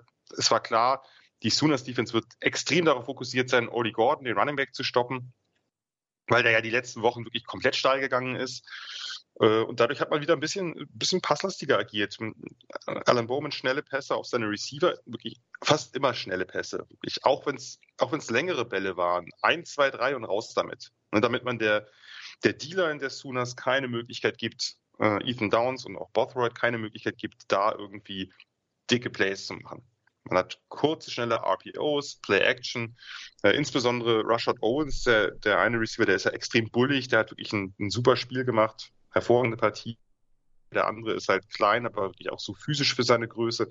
Das hat sehr gut ausgesehen. Viel klein-klein, weniger Big Plays durch Ollie Gordon als in den letzten Spielen. Dadurch waren es eben längere Drives. Ähm, ja, und, und Oklahoma die haben halt, die haben halt die Big Plays aufgelegt, ne? Das 7-0 sofort gekontert durch diesen sehr langen Touchdown-Run von Sorchak, wo wirklich die komplette rechte Flanke frei war. Ähm, und auch sonst haben sie eher von Big Plays profitiert. Nicht unbedingt die Deep Passes, die man von Dylan Gabriel gewohnt war, obwohl ich das Spiel ein bisschen besser gecallt fand als das letzte gegen Kansas. Gab es diese eine, ein Overroute oder so auf Nick Anderson bei Third and Long. Ähm, haben es dann selber kaputt gemacht durch einige wirklich abstruse Plays. Da gab es diesen Direct Snap zum Running Back, der dann irgendwie den Ball, weil er den, glaube ich, nicht unter Kontrolle kriegen wollte, dann, ich weiß nicht, ob das ein Pitchback oder, oder Fliehflicker sein sollte oder so, ähm, hat den Ball dann auf Gabriel weitergereicht und dabei gab es einen Fumble, das haben die Cowboys direkt ausgenutzt zum Touchdown. Die Steelers sind dran geblieben. Ähm, ja, 14, 17 äh, zur Halbzeit. Yards mussten sich insgesamt ein bisschen mehr erkämpft werden. Ähm, dann übrigens ganz kurz, sollte man, ist, ist mir schon ein paar Mal untergekommen, wir haben nicht so oft über Oklahoma State gesprochen. Ähm, dieser eine, dieser eine Interception von Dylan Gabriel, wo er den, den Deep Ball unter Druck in Double Coverage wirft, darf er, darf er auf jeden Fall nicht machen. Aber er war unter Druck von Nicholas Martin. Ähm, der ja, Entschuldigung, ich war, ich war, ich war am, am Wochenende in Oklahoma. Ich muss 36. Bundesstaat auf meiner Liste. Sehr, sehr gut auf jeden Fall. Leider ein K zu viel, ein K hinter dem C, was verhindert, dass er wirklich äh, der Nicholas Martin oder Nicolas Martin ist. Äh, ich, äh, das, äh, das möchte nichts heißen. Du möchtest nicht wissen, wie mein Name in den letzten 40 Jahren allgemein gebotchert wurde. Ja, also äh, das. Ähm, das kann ich mir, das kann ich mir vorstellen. Ich meine, gut, im Deutschen ist es natürlich auch ein bisschen fies, weil der Name auf den ersten Blick relativ wenig französisch wirkt. Das, also, ja, aber du willst auch zum Beispiel nicht wissen, wie, wie ich hier gegen das H ankämpfen muss auf Malta. Ja? So, dass du. Hm. Zu, nach dem C. Genau, da, da hättest du ein, da hättest du ein K nach dem C bei Nicholas ja. Martin, dem äh, D-Liner. Ja.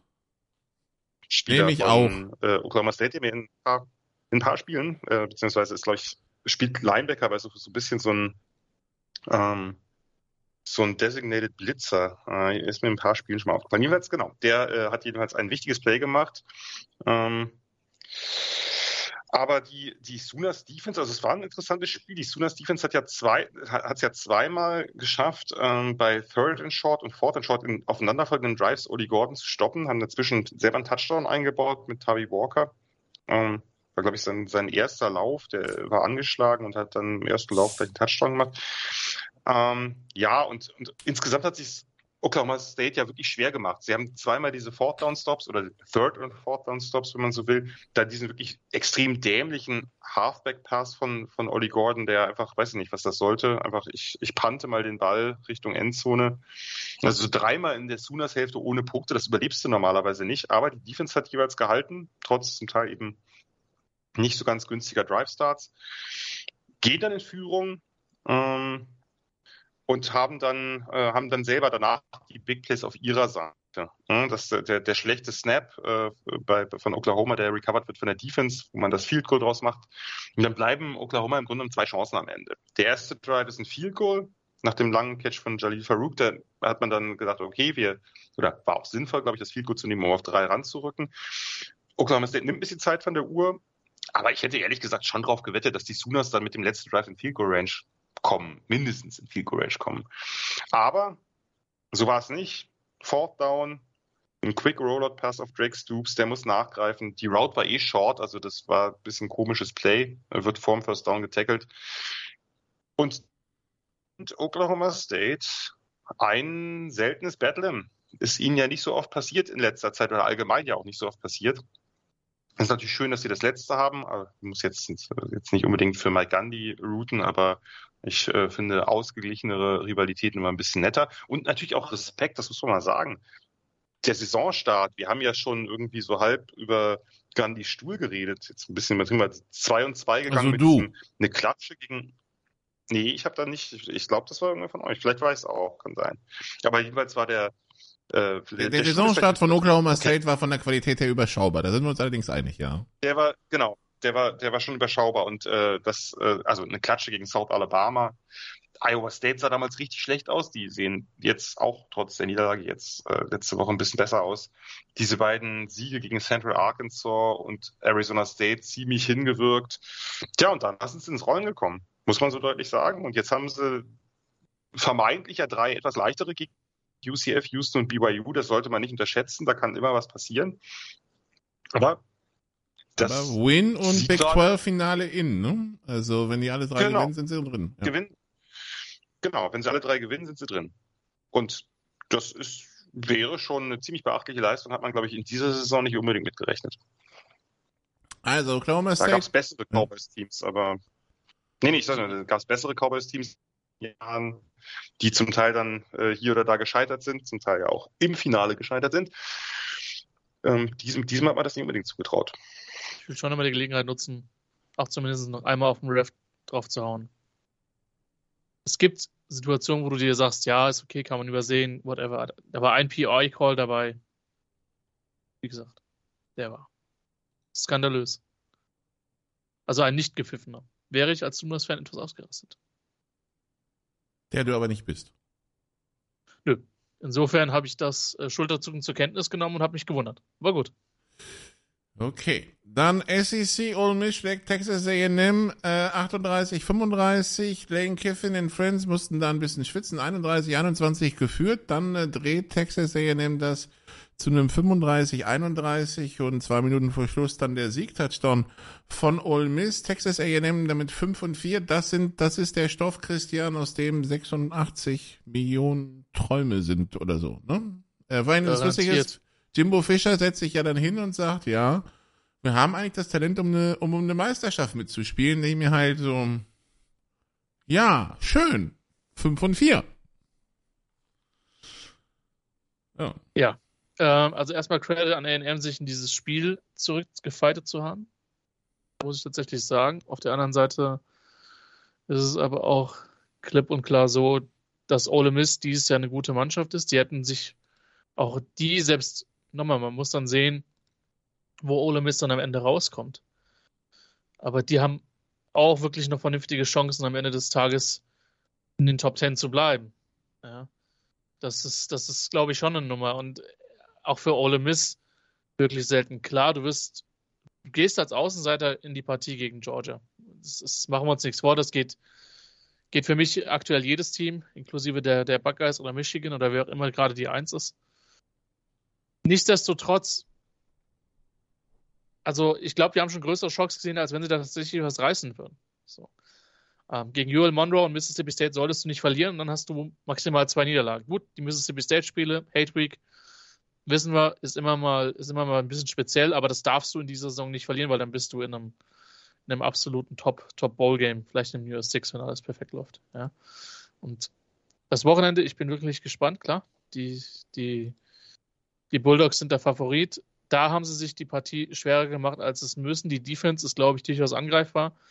Also ich glaube, wenn sie es gewinnen, dann müssen sie selber um die, um die 30 Punkte mindestens machen. Das wird schwer. Nur es ist schon eine besondere Saison. Die sahen der zweiten Halbzeit gegen Alabama in Woche 4 damals sehr, sehr schott aus. Aber danach hagelte es dann nur noch Siege, wenn auch zum Teil, und so ehrlich muss man sagen, das war jetzt das 1-2 drei vierte von diesen fünf Siegen sind halt One-Score-Games. Ewig wirst du das nicht, ewig wirst du das nicht aufrechterhalten können. Das heißt, die Souveränität geht ihnen ab, aber gefährlich sind sie dennoch. Jan, irgendwas hinzuzufügen zu Ole Miss? Ja, auch das Spiel gegen Tulane war ja ähm, bis ins späte vierte Viertel eng. Das sieht jetzt nur ein bisschen anders aus auf dem Scoreboard. Also die haben sich schon in fast jedem Spiel schwer getan. Aber wenn du es gewinnst, naja, also ich, ich sag mal so, wenn die gegen Georgia jetzt nicht zu krass unter die Räder kommen, normal verlieren, äh, was weiß ich, mit 10, auch mit 14 Punkten oder was auch immer, und die nächsten beiden gewinnen, dann sehe ich wenig Gründe, warum Ole Miss spielt. Und das ist ja schon durchaus eine ziemliche ein ziemlicher Erfolg. Das ist jetzt nicht eins der traditionell größten, zwar ein traditionsreiches und natürlich auch eins mit traditionell großen Erfolgen, aber jetzt schon lange nicht eins der größten Programme der SEC. Von daher ähm, ist das schon ist das schon aller Ehren wert. Also da haben viele mit anderen Programmen vor, äh, vor denen gerechnet, also mit LSU oder mit A&M, bevor man Ole Miss jetzt in den Ring wirft in der West. Ja, und wie gesagt, Texas A&M, also wenn man sich das anschaut, das wird wohl 6-4 oder 7-5, ne? Äh, ne, ähm, äh, äh, 6-6 oder 7-5, weil was haben wir? Wir haben noch LSU, Mississippi State und Aberdeen Christian. Okay, Aberdeen Christian tragen wir mal als Sieg ein, 6-4. Damit sind sie Bowl eligible, das ist doch schon mal nicht schlecht. Und spielen den Bahamas Bowl oder was? ähm, äh, Mississippi State und LSU, der, genau. Der Bei LSU. Nicht, der, der leider der leider nicht auf den Bahamas stattfinden wird dieses Jahr, sondern ich glaube irgendwo in keine nee, Ahnung, ich denke, ich habe ich hab für die schon einen Spot reserviert im Hauskrempel, Hauskrempel Schulze äh, Bowl in Erkenschwick. Das werden sie antreten. nicht schlecht. Komme ich, komm ich vorbei. Ähm, ja, fantastisch. Texas, Texas A&M, äh, vielleicht noch irgendwo im Saarland? Nee, okay, gut.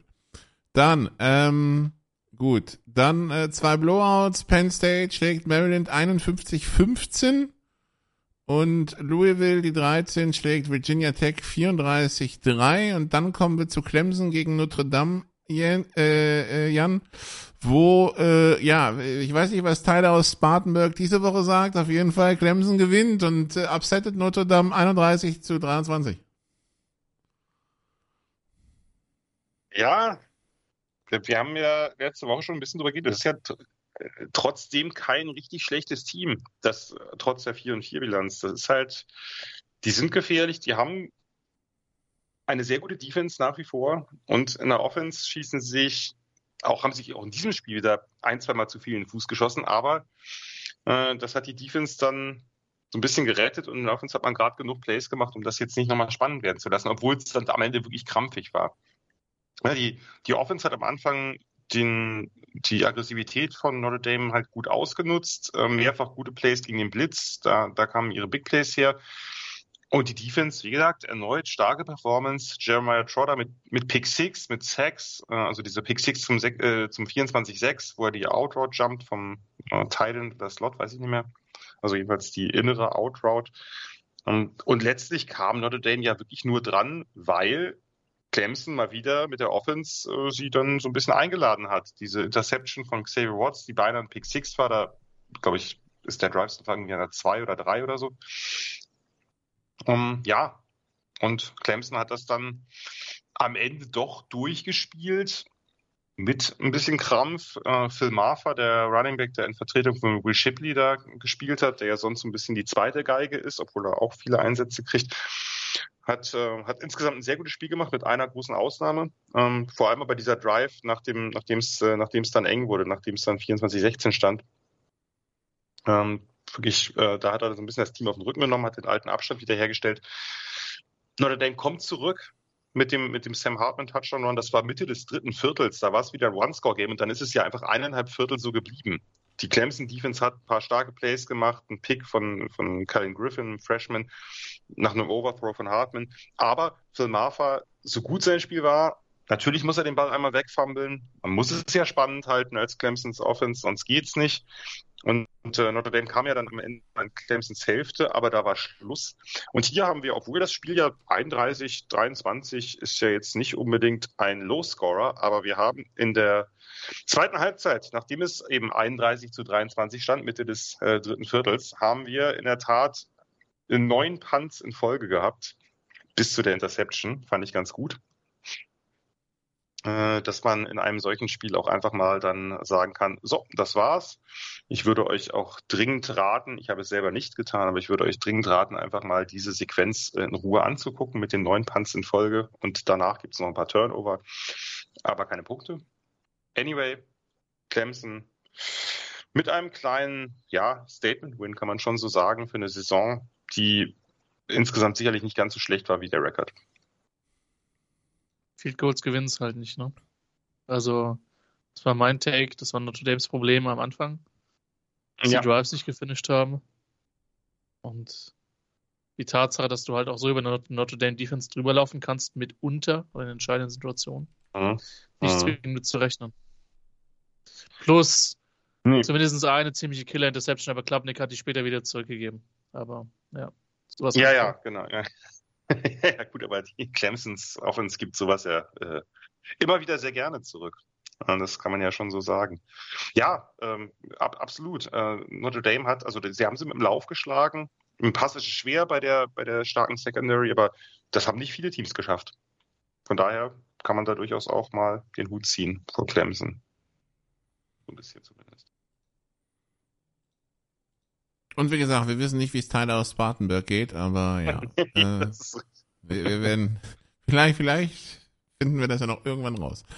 Dann, vielleicht kommt er nochmal. Ja, vielleicht kommt er, vielleicht bei der nächsten Niederlage, gibt, ruft er wieder an. Ähm, Colorado gegen Oregon State, die 16. Äh, Colorado verliert 19 zu 26 mit neuen Playcaller, ein gewisser Pat Shermer, äh, Jan, den wir noch als Head Coach aus Cleveland und bei den Giants kennen.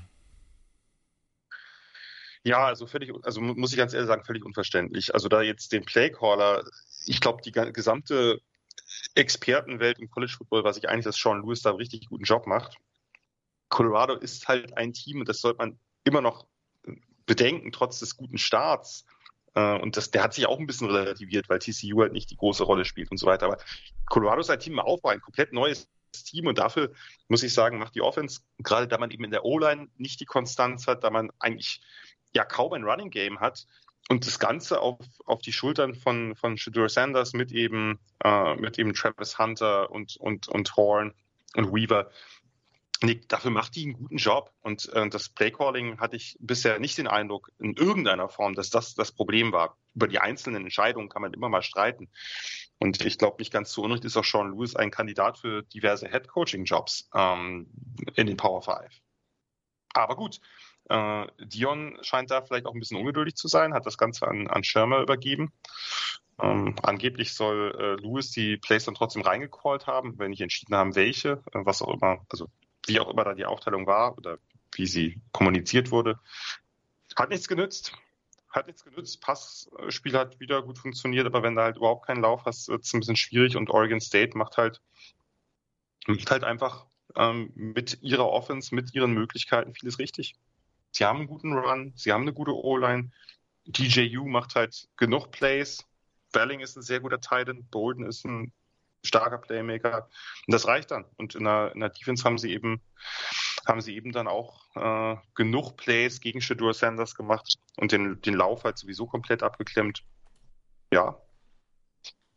Dann kommt halt so ein Sieg bei rum, der letztlich ja auch noch ein bisschen verdienter und ein bisschen deutlicher war, als am Ende aussieht. Ein, ein Hinweis vielleicht für Leute, die einen Athletic-Account haben. Es gibt einen durchaus interessanten Artikel über quasi über Jackson State und wie man jetzt quasi damit umgeht, dass Dio nicht mehr da ist. Ähm, ist durchaus interessant, auch wenn man, wenn die meisten es natürlich verfolgt haben werden. Aber ja, kleine Empfehlung dazu. Gut, dann äh, kommen zwei Blowouts. Tennessee schlägt Yukon 59-3 und Utah schlägt Arizona State 55-3 und dann äh, haben wir ja schon die eine oder andere Lobeshymne zu Arizona dieses Jahr losgelassen. Chris, Christian, die nächste kann direkt hinterher. Arizona empfängt UCLA die 19 und gewinnt 27-10. So ist es. Ähm, ich meine, wir vielleicht müssten wir irgendwann nochmal eine Awardshow anschauen. Wir hatten das, glaube ich, irgendwann mal. Bin mir gar nicht mal so sicher. Oder ich hatte das mal mit, mit Roman, ich weiß es nicht. Aber ähm, ich bleibe dabei, das ist für mich einer der best besten Coaching-Jobs Coaching des, äh, des Jahres. Also äh, UCLA, da habe ich so ein bisschen den Eindruck, dass die äh, dass die Fairy Tale jetzt auch so ein bisschen, bisschen, bisschen vorbei ist. Das sah ja zwischenzeitlich sehr, sehr gut aus, was da nach der Rückkehr von Chip Kelly in die Pac, in die Pac 12 passiert ist. Ähm, aber nichtsdestoweniger, also erstmal Respekt an die, an die, an die Wildcats das Ding erneut zu, erneut zu gewinnen. Und 6 und 3 in der, in der Conference, das hätte, hätte ihn, glaube ich, also 6 und 3 overall, 3 und 3 in der Conference, äh, 4 und 2, sorry, in der Conference. Gibt es einen theoretischen Weg für die Wildcats ins Pac-12 Championship Game zu kommen?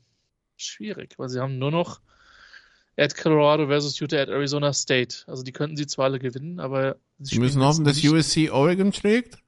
Ja, ich weiß es nicht. Also als jemand, der Chaos, der Chaos gut findet, äh, grundsätzlich wäre wär mir da die liebste Besetzung noch irgendwie ein Endspiel zwischen Oregon State und Washington State. Washington State wird es nicht mehr reinschaffen, sicher.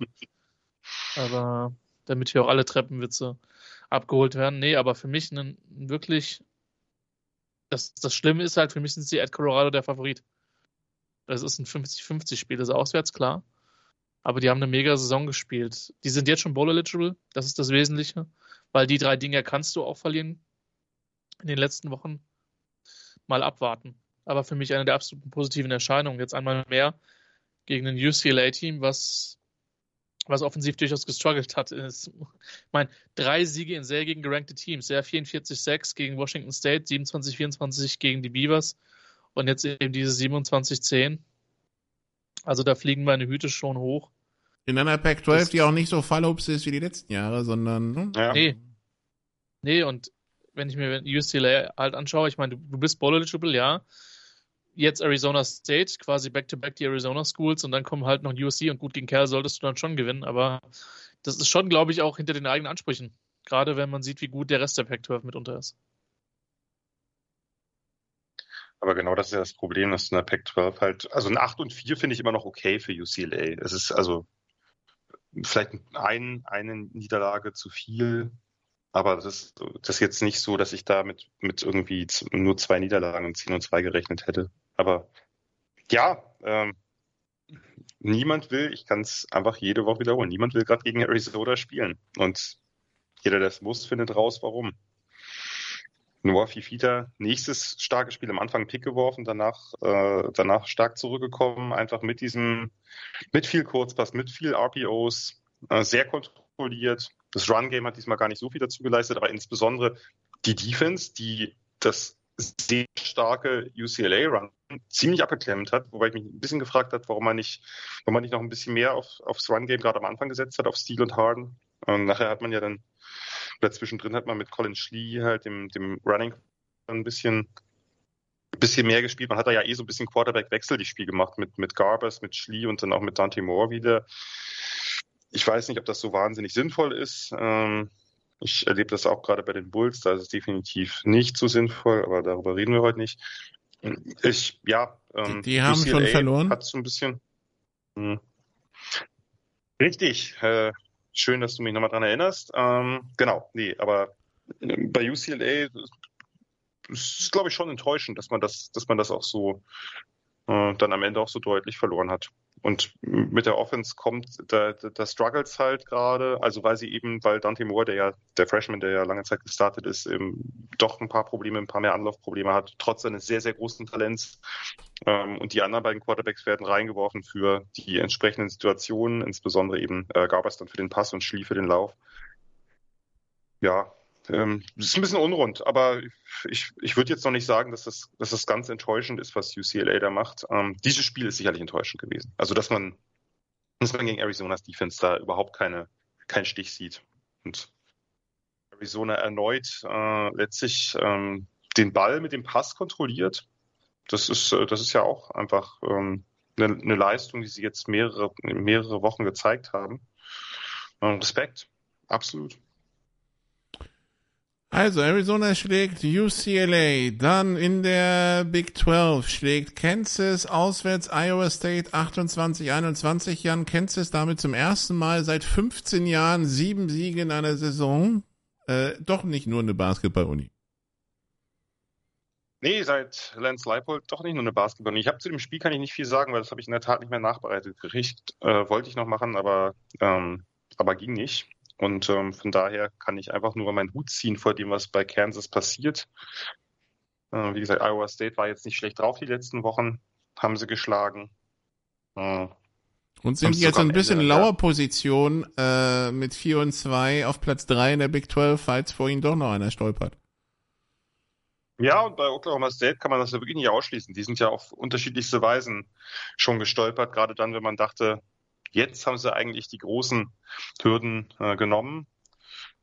Ja, Kansas äh, sicherlich äh, eine der positiven Überraschungen der Saison. Nicht ganz so krass wie Arizona, bei denen man wirklich gar nichts erwartet hat. Bei Kansas hat man schon erwartet, dass sie irgendwie eine gewisse Rolle spielen, aber das hier äh, hatten dann doch eher wenige kommen sehen. Kansas, Arizona und Missouri, die Namen, von denen wir vielleicht gedacht, nicht vor der Saison nicht gedacht hätten, dass wir so spät, so positiv über sie reden. Aber das ist auch schön, dass es das gibt im College Football. Dann äh, die 24 Tulane gewinnt bei East Carolina, die bisher wenig überzeugend waren, die äh, 1 und 8 sind, äh, gerade so 13-10, aber im Rennen um die, äh, um die Best, um die, ähm, äh, Power 5, äh, dahinter Air Force, die hatten Army zu Gast, sechs, sechs Turnover sind dann doch ein bisschen zu viel, kassieren die erste Niederlage dieser Saison, 3 zu 23. Ja, schauen wir mal, wie, wie es da weitergeht. Und dann, äh, Christian, wir haben Aber schon, was, ja? Ganz, ganz, ganz, ganz kurz mal, da hätte ja wirklich niemand mit gerechnet, dass Air Force, die bisher durchmarschiert sind, wird auch manchmal enger, dass ein 2 und 6 Army diese an, bisher undefeated Saison von Air Force zerstört. Ich meine, das ist das System, was sie auswendig kennen. Das ist ja genau das, was sie selber, mehr oder weniger genau das, was Aber sie es war spielen. quasi nach dem ersten Quarter vorbei. Sie waren 0-20. Ja, ja, nur, nur, nur, nur eben von einem schlechteren Team vor. Ja. Das war ja wirklich krass. Ich habe mir die, die Highlights angeguckt, die, der, das war ein Part die Black Knights ersten Quarterback-Run durch die Touchdown, Port, Stop, Viel gut zum 10-0, dann verliert der Air Force Quarterback den Ball beim Wurf. Haha, also wirklich haha, also während er ausholt, verliert er den Ball, weil ist man ja nicht so gewohnt. Ähm, das war, äh, hatten die äh, Reporter noch gesagt, die erste Turnover eines Falcons Quarterbacks diese Saison. Ähm, der Quarterback von nutzt das zum 17-0. Noch ein Fumble hinterher, 20-0, insgesamt, insgesamt fünf Fumbles, äh, vier davon verloren. Und ich meine, wenn die Academies nicht können, dann im hohen Rückstand hinterherlaufen. Und Air Force musste dann in den, in den Passmodus gehen. Ich meine, 24 Passversuche für eine Academy, viel zu viel. Ähm, und den, den Lauf von, von dem Zach Larrier konnte Army auch gut stoppen von dem Quarterback. Das, keine Punkte mehr in der zweiten Halbzeit. Damit ist das sicherlich oder war sehr wahrscheinlich ähm, kein New Year's Six Bowl für eine Academy School. Und, und Army, und Army hat seinen Running Back laufen lassen. 60 Offense Plays, davon 36 Läufe von Bryson Daly. Das ist der Quarterback sogar. Das ist der Quarterback, das okay. Ist, äh, das ist der Quarterback sogar, denn das ist ja da gerne. Ja, aber das ist ja wie früher in Stuttgart. Also der, der Quarterback, der Quarterback ist ja eigentlich Running Back so gefühlt, aber ja. Genau. Genau. Ab und zu muss er mal irgendwie so einen so einen Wobbly Pass werfen oder darf es tun, je nachdem, wie man es betrachtet. So, ja, okay. Dann, äh, Florida verliert gegen Arkansas 39-36. Christian, du hast schon den Headcoach im Gedanken entlassen, ja? Äh, ja, ja, ich weiß nicht. Also das Problem ist halt bei der Entlassung so ein bisschen, man könnte es als Jimbo Fischer Problem deklarieren. Er hat die zweitbeste Recruiting-Klasse aktuell 2024. Dass das dabei bleibt, ist zwar unwahrscheinlich, aber wir wissen schon genau, gute Spieler machen gute Teams, nur nicht bei Texas A&M. Ähm, aber das ist schon eine, eine brutale Niederlage. Gibt's nichts. Das tut dir schon richtig weh, weil gegen dieses Arkansas-Team hatten sie nicht in der Woche davor den OC entlassen? Doch, das war, das war erste ja. Sieg nach sechs Niederlagen. Genau.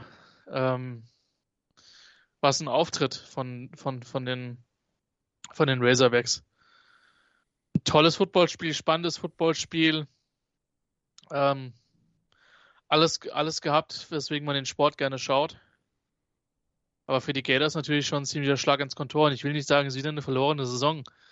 Das ist immer ein bisschen, man ist da immer ein bisschen zu schnell, dann zu sagen, ja, es ist eine verlorene Saison. Und, äh, es ist katastrophal und, und der Himmel wird uns auf den Kopf fallen. Nein, das mit Sicherheit nicht. Nur unterm Strich, rein, rein sportlich gesehen, du hast halt jetzt schon wieder vier Niederlagen. Du bist drei und drei in der Conference. Und du bist weit, weit weg von allen Ansprüchen. Und wenn es doof läuft für die Gators, at LSU, at Missouri versus Florida State, bist du nicht mehr Bowl eligible. Das stimmt. Das ist krass, das Restprogramm. Ich wäre trotzdem, also ich finde im zwei, also ein, ein Headcoach, der bei vielen auch hoch im Kurs war mit Billy Napier, nach zwei Jahren finde ich ein bisschen früh, den zu feuern, aber man weiß natürlich auch, dass die Ansprüche in Gainesville etwas höher sind als das, was die Gators da gerade so auf den Rasen zaubern. 11 von 11 bisher. Also nee. Ja, klar, viel zu wenig. Kann man nicht drüber reden, aber. Niederlagen gegen Utah, Kentucky, Georgia und Arkansas, Siege gegen South Carolina, Vanderbilt, Charlotte, Tennessee und McNeese. Der Quality-Win wäre Tennessee, aber der Rest ist natürlich gegen Fallobst. Ja, ja. Ja. Gut.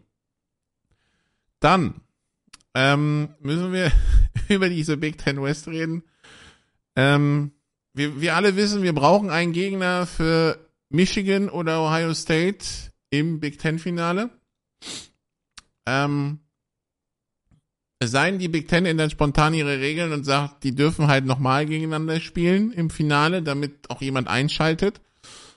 Weil in der Big Ten West konkurrieren im Augenblick Iowa, Minnesota, Wisconsin und Nebraska darum, diesen Spot zu holen. Und die Bilanz sieht dann fürs Wochenende folgendermaßen aus, ähm, dass äh, Minnesota gegen Illinois 26-27 verloren hat, äh, Nebraska gegen Michigan State 17 zu 20 verloren hat, Indiana, äh, nee, Wisconsin gegen Indiana verliert 14 zu 20 Und dann natürlich das absolute Highlight an diesem Wochenende, Iowa gegen Northwestern. 10 zu 7 für Iowa nach 0 zu 0 zur Halbzeit. Jan, ähm, Northwestern die ersten acht Drive Punts, bevor dann im neunten Drive ein Turnover und Downs folgte. Ja, es ist beim Under geblieben. Das sollte man vielleicht erstmal hier hervorheben. Das Under war bei 32,5 äh, letztendlich und war nie in Gefahr. Ziemlich souverän.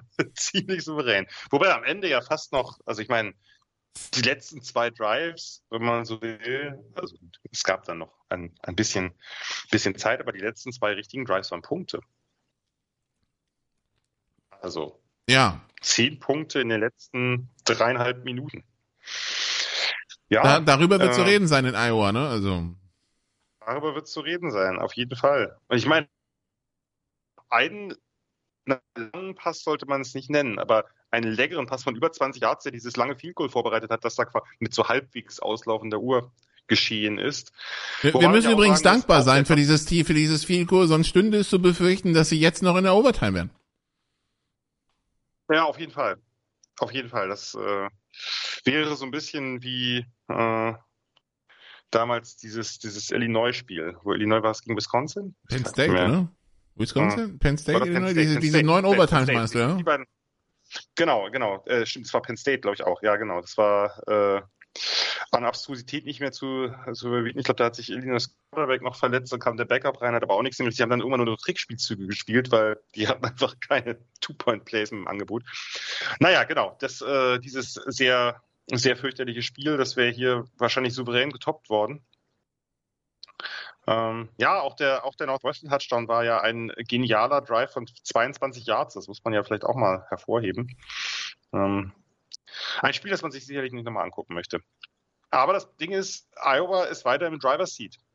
Weil natürlich sich alle Konkurrenten auch gerade mit Akkuratesse haben. Also die drei, die mit der wenig äh, auch in der West standen. Meine Maske möchte ich nicht reden. Da könnt ihr euch den entscheidenden Touchdown von Michigan State angucken und sagen, ihr denkt, dass es ein Catch ist. Es äh, dachte kein Report, dachte Dean Blandino nicht, aber der Ref dachte es. Lag nicht da, man hat schon verdient, verdient verloren. Wisconsin gegen Indiana ist natürlich eine Zumutung gewesen. Also dass sowohl die Indianer als auch Michigan State ihren ersten Conference-Sieg ein gegen zwei Teams, die ja gerade äh, quasi im Rennen um die äh, Ten West Krone sind. Ja, entbehrt einer gewissen Komik. Was soll man da noch sagen? Irgendwer muss machen und wahrscheinlich wird es Iowa sein und Iowa wird sich dann von Michigan oder Ohio State oder mit etwas weniger Wahrscheinlichkeit Penn richtig verprügeln lassen. So wie vor zwei Jahren. Aber es ist halt so. Ist ja das letzte Mal, dass wir das in der Form haben. Das muss man ja auch so sehen. Christian, ein Verkehrsunfall, also normalerweise, da hat man immer einen Verkehrsunfall, man schaut hin, das ist einer, da möchte man wegschauen. Also dieses Gesamtkunstwerk ja, Big Ten West, ja, das ist, ähm, ja. ja kann das, ist, so. das Kunst oder kann das weg? Ich bin der Letzte, der über Kunst sich äußern soll, dafür bin ich da viel zu ahnungslos, aber ich sag mal so, Nikola, wir haben schon viel, viel Schlimmes gesehen. Ja. Zum Teil auch kommentiert. Aber das ist schon, das ist schon auf einem besonderen Niveau. Es ist schade, weil das, dass diese herausragende Iowa Defense, außer in einem Podcast wie diesen, wo wir das jede Woche anpreisen, es wird sich halt nur auf die offensive Seite konzentriert. Ein Stück weit zurecht, aber es ist halt, was könnte die Defense mit einer, mit einer durchschnittlichen, durch, nur mit einer durchschnittlichen Offense machen? Ja, aber ich habe die Regeln nicht gemacht. Diese, diese wir, wie hat Nicolas Martin mir einmal in Kirchdorf durch einen Tritt auf den Fuß mitgeteilt. Wir stellen die Fragen, wir analysieren danach, aber wir sagen Programmen nicht, was sie zu tun haben. Hm? Das ja. unterscheidet euch von Klaus Augenthaler. Ja, Klaus die Augenthaler hat ja die Fragen gestellt und selbst beantwortet, ja, das weiß ich. Stimmt, das war ja, ja, darum. Ja. Kurz bevor er bei Wolfsburg geschasst wurde. Seltsamerweise eine der absurdesten Pressekonferenzen, die ich je erlebt habe. Aber sei es drum. Ja, äh, Christian, willst du vielleicht noch was zu äh, Phil Longo sagen? Ich meine, gegen Indiana 14 Punkte. Gut, klar, da haben die beiden Backs gefehlt. Quarterback, Starting Quarterback auch, aber gegen Indiana 14 Punkte. Ich bin ein netter, also freundlicher, höflicher, kreativer, freundlicher und freundlicher Mensch.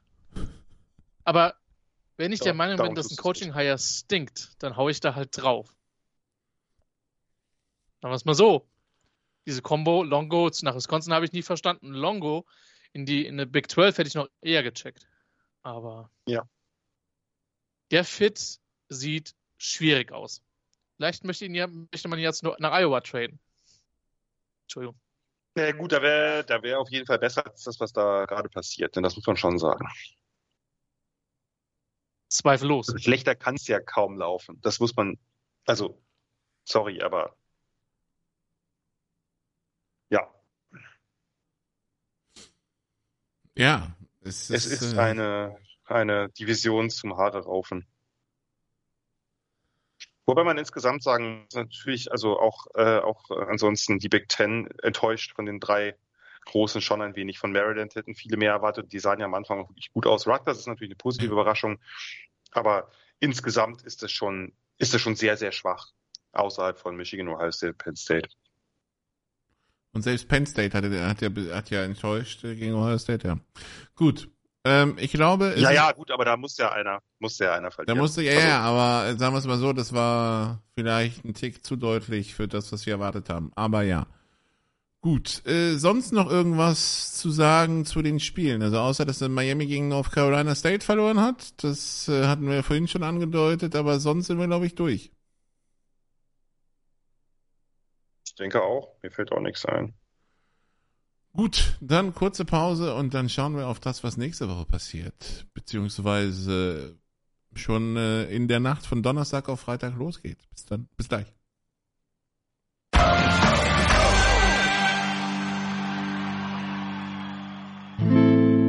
First and Ten, around the league. Teil 2 bei den Sofa Quarterbacks College Football immer noch mit Christian Schimmel und Jan Wegwert und wir tippen uns also äh, durch den College Football Schedule und wie gesagt in der Nacht von Donnerstag auf Freitag um 1.30 Uhr morgens Christian ACC Louisville gegen Virginia, Louisville mit 20.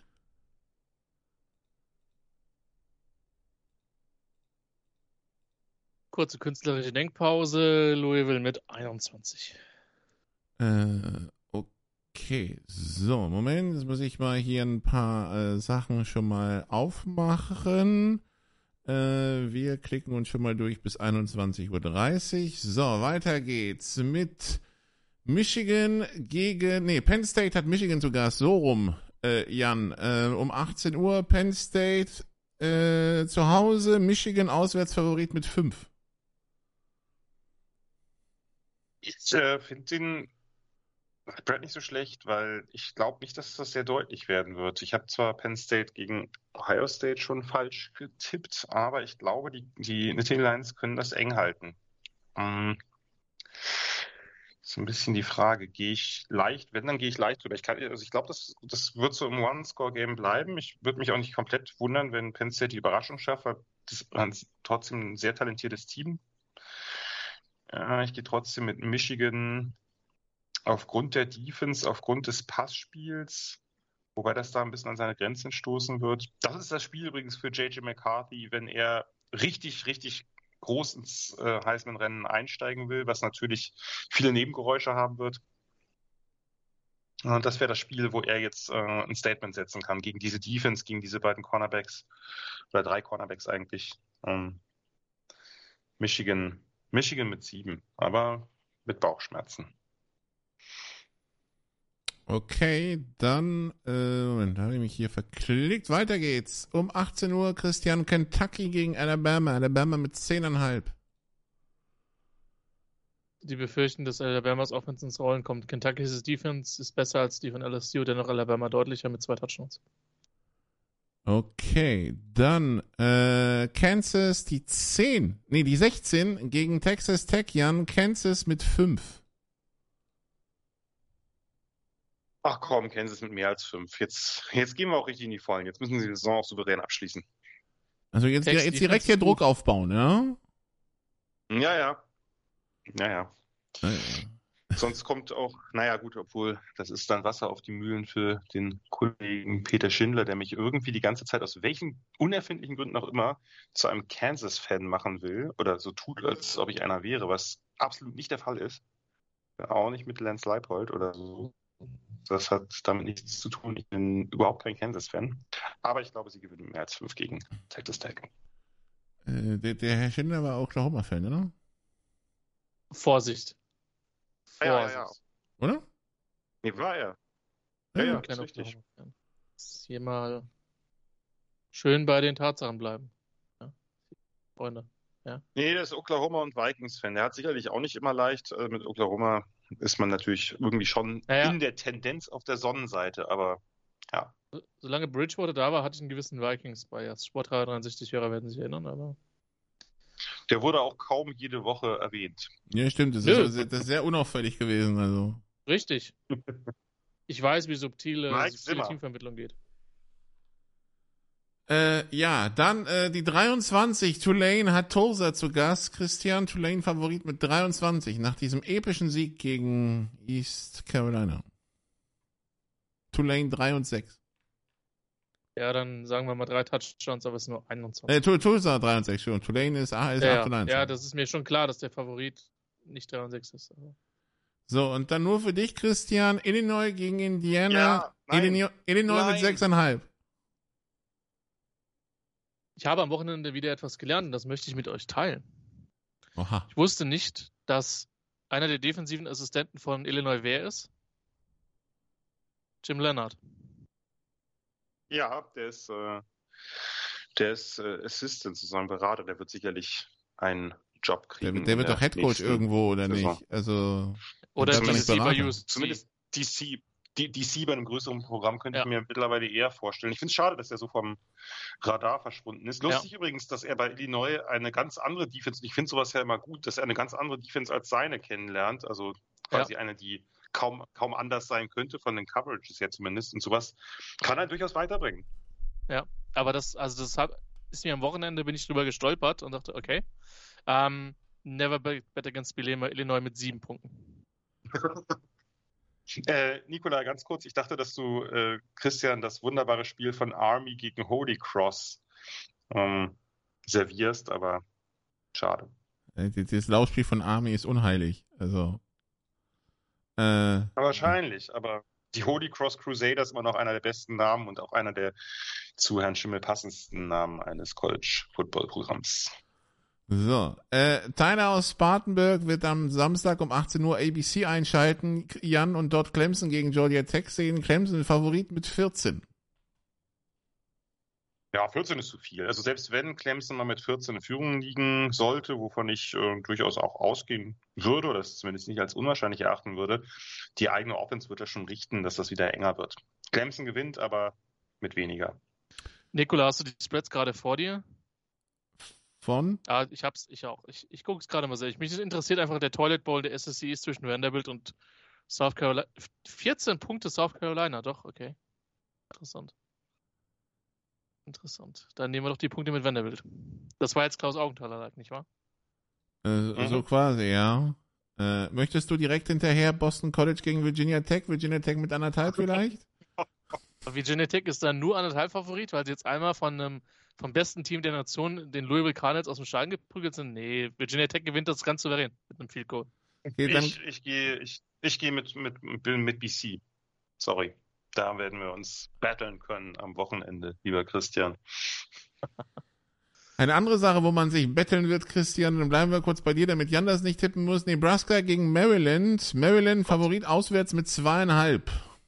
Das Schneckenrennen in der Big Ten West mit erstmal Ich habe ja keine Ahnung, was mit der Maryland Offense passiert ist. Sind da alle verletzt oder was ist da los? Also. Nee, Tango Valor hat doch letzte Woche für 300 Yards geworfen, glaube ich. Gegen Penn mm, State. Nee, nee, das ist, das ist, da ist irgendwas nicht in Ordnung, aber an Verletzten liegt es jetzt eigentlich weniger. Die Verletzten Maryland sind alle bei den Huskers in der Offense. Ja, Maryland, also Nebraska, ich schätze Nebraskas Defense, aber Maryland mit dem Touchdown leider. Mhm. Hm. Ja. Nur der Versuch, dass ich es nicht gespoilert habe. Dann Jan, um 20 Uhr hat Colorado Nummer 21 Arizona zu Gast. Arizona Favorit mit 10,5. Das erscheint mir fast ein wenig viel. Ich gehe äh, drunter und sage, Arizona mag das gewinnen. Ich würde, es würde mich auch nicht komplett überraschen, wenn, wenn das jetzt so das Letdown-Game ist nach den großen Spielen vorher. Jetzt ist man gerankt, jetzt ist man irgendwie sehr selbstbewusst und Colorados Offense ist, hat immer noch, ist immer noch unangenehm, aber ähm, ich glaube, dass Arizona mit zehn oder weniger gewinnt oder eben gar nicht gewinnt. Und das muss ich Gott sei Dank nicht entscheiden. Dann Christian, Florida State hat Miami zu Gast. Florida State mit 14. Ich glaube, dass die, dass die Hurricanes die, die, die Seminoles auf ihr Niveau ein bisschen runterziehen würden. Das wird wieder so ein Ding. Florida führt, Florida macht's eng, äh, Florida State gewinnt am Ende mit einem Touchdown, aber covert nicht. Gut, dann äh, Jan Washington um 21.30 Uhr. Washington gegen Utah. Die 5 gegen die 18. Washington mit 9,5. Ja, ich befürchte, trotz aller ja, Sympathie habe ich für Utah eigentlich nicht, aber trotz aller Hochachtung, sagen wir es mal so, für die Utes und das Programm und Whittingham, dass das deutlicher wird. Ähm, das ist, dazu ist Washingtons Offense zu explosiv. Utah wird zwar gegen diese löchrige Defense auch den einen oder anderen Lauf setzen können, aber ich glaube nicht, dass man mit Bryson Barnes in Shootout geht. Ich gehe mit Washington höher.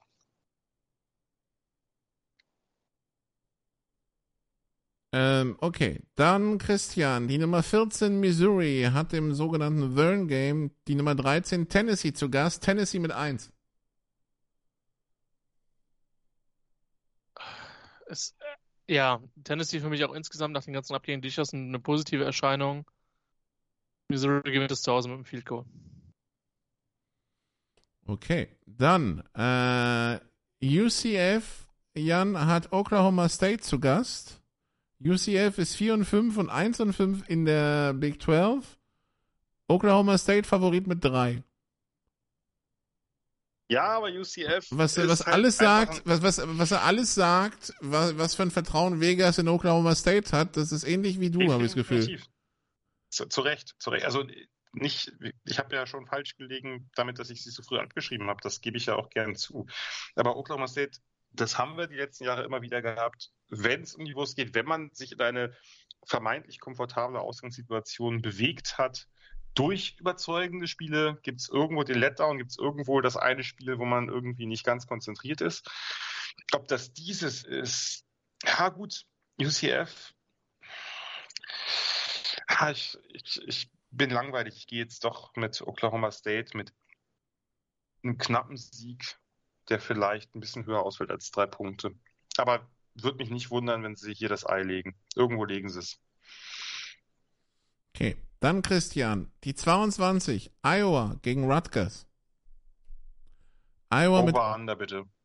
ja. Iowa mit anderthalb, over under 28,5. under und Rutgers gewinnt das Spiel. 6, 6 zu 3. 2. Okay. 6 zu 2. 6 zu 2 für Rutgers. First. Es ist äh, großartig. Wir, Auf wir, jeden Fall, aber zwei super Defenses da, also. Schocker bei dem Over-Under. Ja, ja. Dann bleiben wir gleich, dann bleiben wir gleich da in dem Elend äh, rumhängen. Äh, Jan, Wisconsin gegen Northwestern auch am 21.30 Uhr. FS, äh, Fox Sportsnet One, für die es sich anschauen wollen. Ähm, Wisconsin mit 10. Ja, sorry, äh, Christian, aber ich glaube, dass Wisconsin das höher gewinnt. Northwestern ist kein gutes Team. Wisconsin ist zwar auch nicht wirklich gut, aber das kriegen sie irgendwie noch rausgeschält. Wisconsin mit 14. Ähm, okay, und dann noch der, dann äh, Christian, damit wir das abgerundet haben, dieses Big Ten West Rennen. Äh, Minnesota ist zu Gast bei Purdue. Also Purdue ist letzter in der Big Ten West mit äh, 1 und 5 beziehungsweise 2 und 7 overall. Minnesota auswärts Favorit mit, nee, Purdue Favorit mit einem, Entschuldigung. Ja, Coinflip, Coinflip-Spiel. Minnesota mit einem Field Goal. Aber ja, das ist tatsächlich eine sehr, sehr enge Geschichte. Gut, dann Oregon State hat Stanford zu Gast. Jan, Oregon State mit 21? Oh, das ist viel. Äh, Stanford hat ja gerade, das haben wir ja nicht besprochen, diesen äh, genialen 10 zu 7 Sieg gegen Washington State gefeiert, die man sich vielleicht auch nochmal angucken sollte, irgendwann in äh, einer freien Minute oder 180 freien Minuten. Ich sage mal, Oregon State gewinnt das knapper. Okay, dann. Souverän, aber knapper. Dann Christian Georgia, die 2 gegen Ole Miss, die 9. Georgia mit 10,5. Lustigerweise genau ein Spread, wie, wie ich ihn im Kopf hatte. Ich glaube, es wird knapper, aber Georgia mit, Georgia mit 7. Georgia mit dem Touchdown. Okay. Dann Oklahoma gegen West Virginia, Jan. Oklahoma mit 13. Ja, irgendwann müssen sie sich den Frustball von der Seele ballern, oder? West Virginia ist aber ein unangenehmes Team. West Virginia ist aber 6 das und 3 und ebenso wie Oklahoma 4 und 2 in der Big 12. Genau, darum. Ähm, hm. Also beide eint, dass sie gegen Oklahoma State verloren haben. Ja, und West Virginia hat dann diese Freak-Niederlage noch gegen Houston. Ähm, diese absolute Freak-Niederlage. Aber ja, äh, ach, gib mir trotzdem Oklahoma. Okay. Dann Ohio State gegen Michigan, Christian. Ohio State mm -mm. mit äh, Michigan State, too. Michigan State, ja. Yeah. Ohio State gegen Michigan State. Ohio State gegen Michigan ist in ein paar Wochen. Ohio State gegen Michigan State. Ohio State mit 31,5. Weniger. Dafür ist Ohio States Offense immer noch 10 konstant. Also sie gewinnt es klar mit drei Touchdowns, aber nicht 31. Ne? Gut. Dann äh, Jan TCU gegen Texas um 31 morgens. Texas mit 10.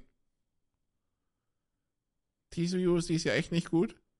Und TCU ist echt nicht gut. Einen Quarterback verloren und so. Ähm, er gibt mir Texas mit mehr. War nicht überzeugend, aber das ist eigentlich ein super talentiertes Team. Die brauchen den Quarterback zurück und müssen ein bisschen konstanter spielen, aber das hatten wir ja die letzten Jahre schon immer wieder. Aber gib mir Texas mit 14 oder 17 oder so. Dann Christian, LSU gegen Florida. LSU mit 13,5. Wird enger, weil die LSU Defense auch Probleme hat. Florida wird auch ein bisschen mitscoren, aber LSU mit 10. Dann äh, Jan, North Carolina gegen Duke. Äh, Klingt nach Basketball, ist aber Football North Carolina mit 14,5? 14,5 ist viel. Nachdem wie äh, UNC sich die letzten Wochen präsentiert hat. Hallo, Campbell souverän 59-7 geschlagen. Ja, ja. Die Fighting Camels. Die, Fight, die Fighting Camels. Äh, einer der besten Namen auf jeden Fall. Aber äh, ich gehe mit, äh, also UNC gewinnt aber weniger, knapper. Duke's Defense ist äh, underrated immer noch. Und dann, Christian, bleibt noch um 4.30 Uhr morgens das äh, gute alte Problem der, der Pac-12 mit der Zeitverschiebung. Ähm, Oregon gegen USC. Oregon mit 15. Wird enger. Also Oregon wird scoren, aber ich USC an einem guten Tag kann er allein mit der offensiven Shootout mitgehen. Oregon gewinnt das Ding nach dem Scare. Äh, aber, aber USC wird da nicht komplett chancenlos sein. Die Ducks sind der Favorit, vollkommen zurecht. Ich gehe davon aus, dass sie es gewinnen. Aber zweieinhalb, zwei, mehr als, also nahezu mehr als zwei Scores sind wir müssen viel. Over under 73,5. Over. Mhm. Over. I take die auch. Es sei denn, die Ducks, Ducks, die Ducks schießen sie aus dem Stadion. Was ich nicht komplett ausschießen will, aber ich glaube nicht dran. Okay, dann sind wir durch mit äh, Woche mit der Preview auf Woche 11. Äh, alles wieder ab 18 Uhr, dann wie gesagt, äh, weil die USA sind jetzt in der Winterzeit angekommen. Drei Wochenenden bis Thanksgiving und äh, ja, dann äh, also drei Wochenenden, wo es jetzt äh, für viele Teams um alles geht. Wir werden das natürlich verfolgen. Danke Christian, danke Jan. Mehr Westsport gibt's in der Big Show heute Nachmittag um 17 Uhr. Wir hören uns dort wieder. Danke fürs Zuhören. Bis zum nächsten Mal. Ciao. Das waren die Sofa Quarterbacks mit der Extravaganza zur National Football League auf Sportradio 360.de. Wenn Wenn Sie Fragen, Anmerkungen, Gegenbeispiele haben, schreiben Sie uns entweder auf unserer Facebook-Seite über unseren Twitter-Account at sportradio 360 oder direkt an steilpass at sportradio 360.de. Great job, guys! Und versäumen Sie nicht unsere nächste Big Show jeden Donnerstag neu auf www.sportradio360.de. One day at a time. Keep getting better as a football team and we'll see what happens.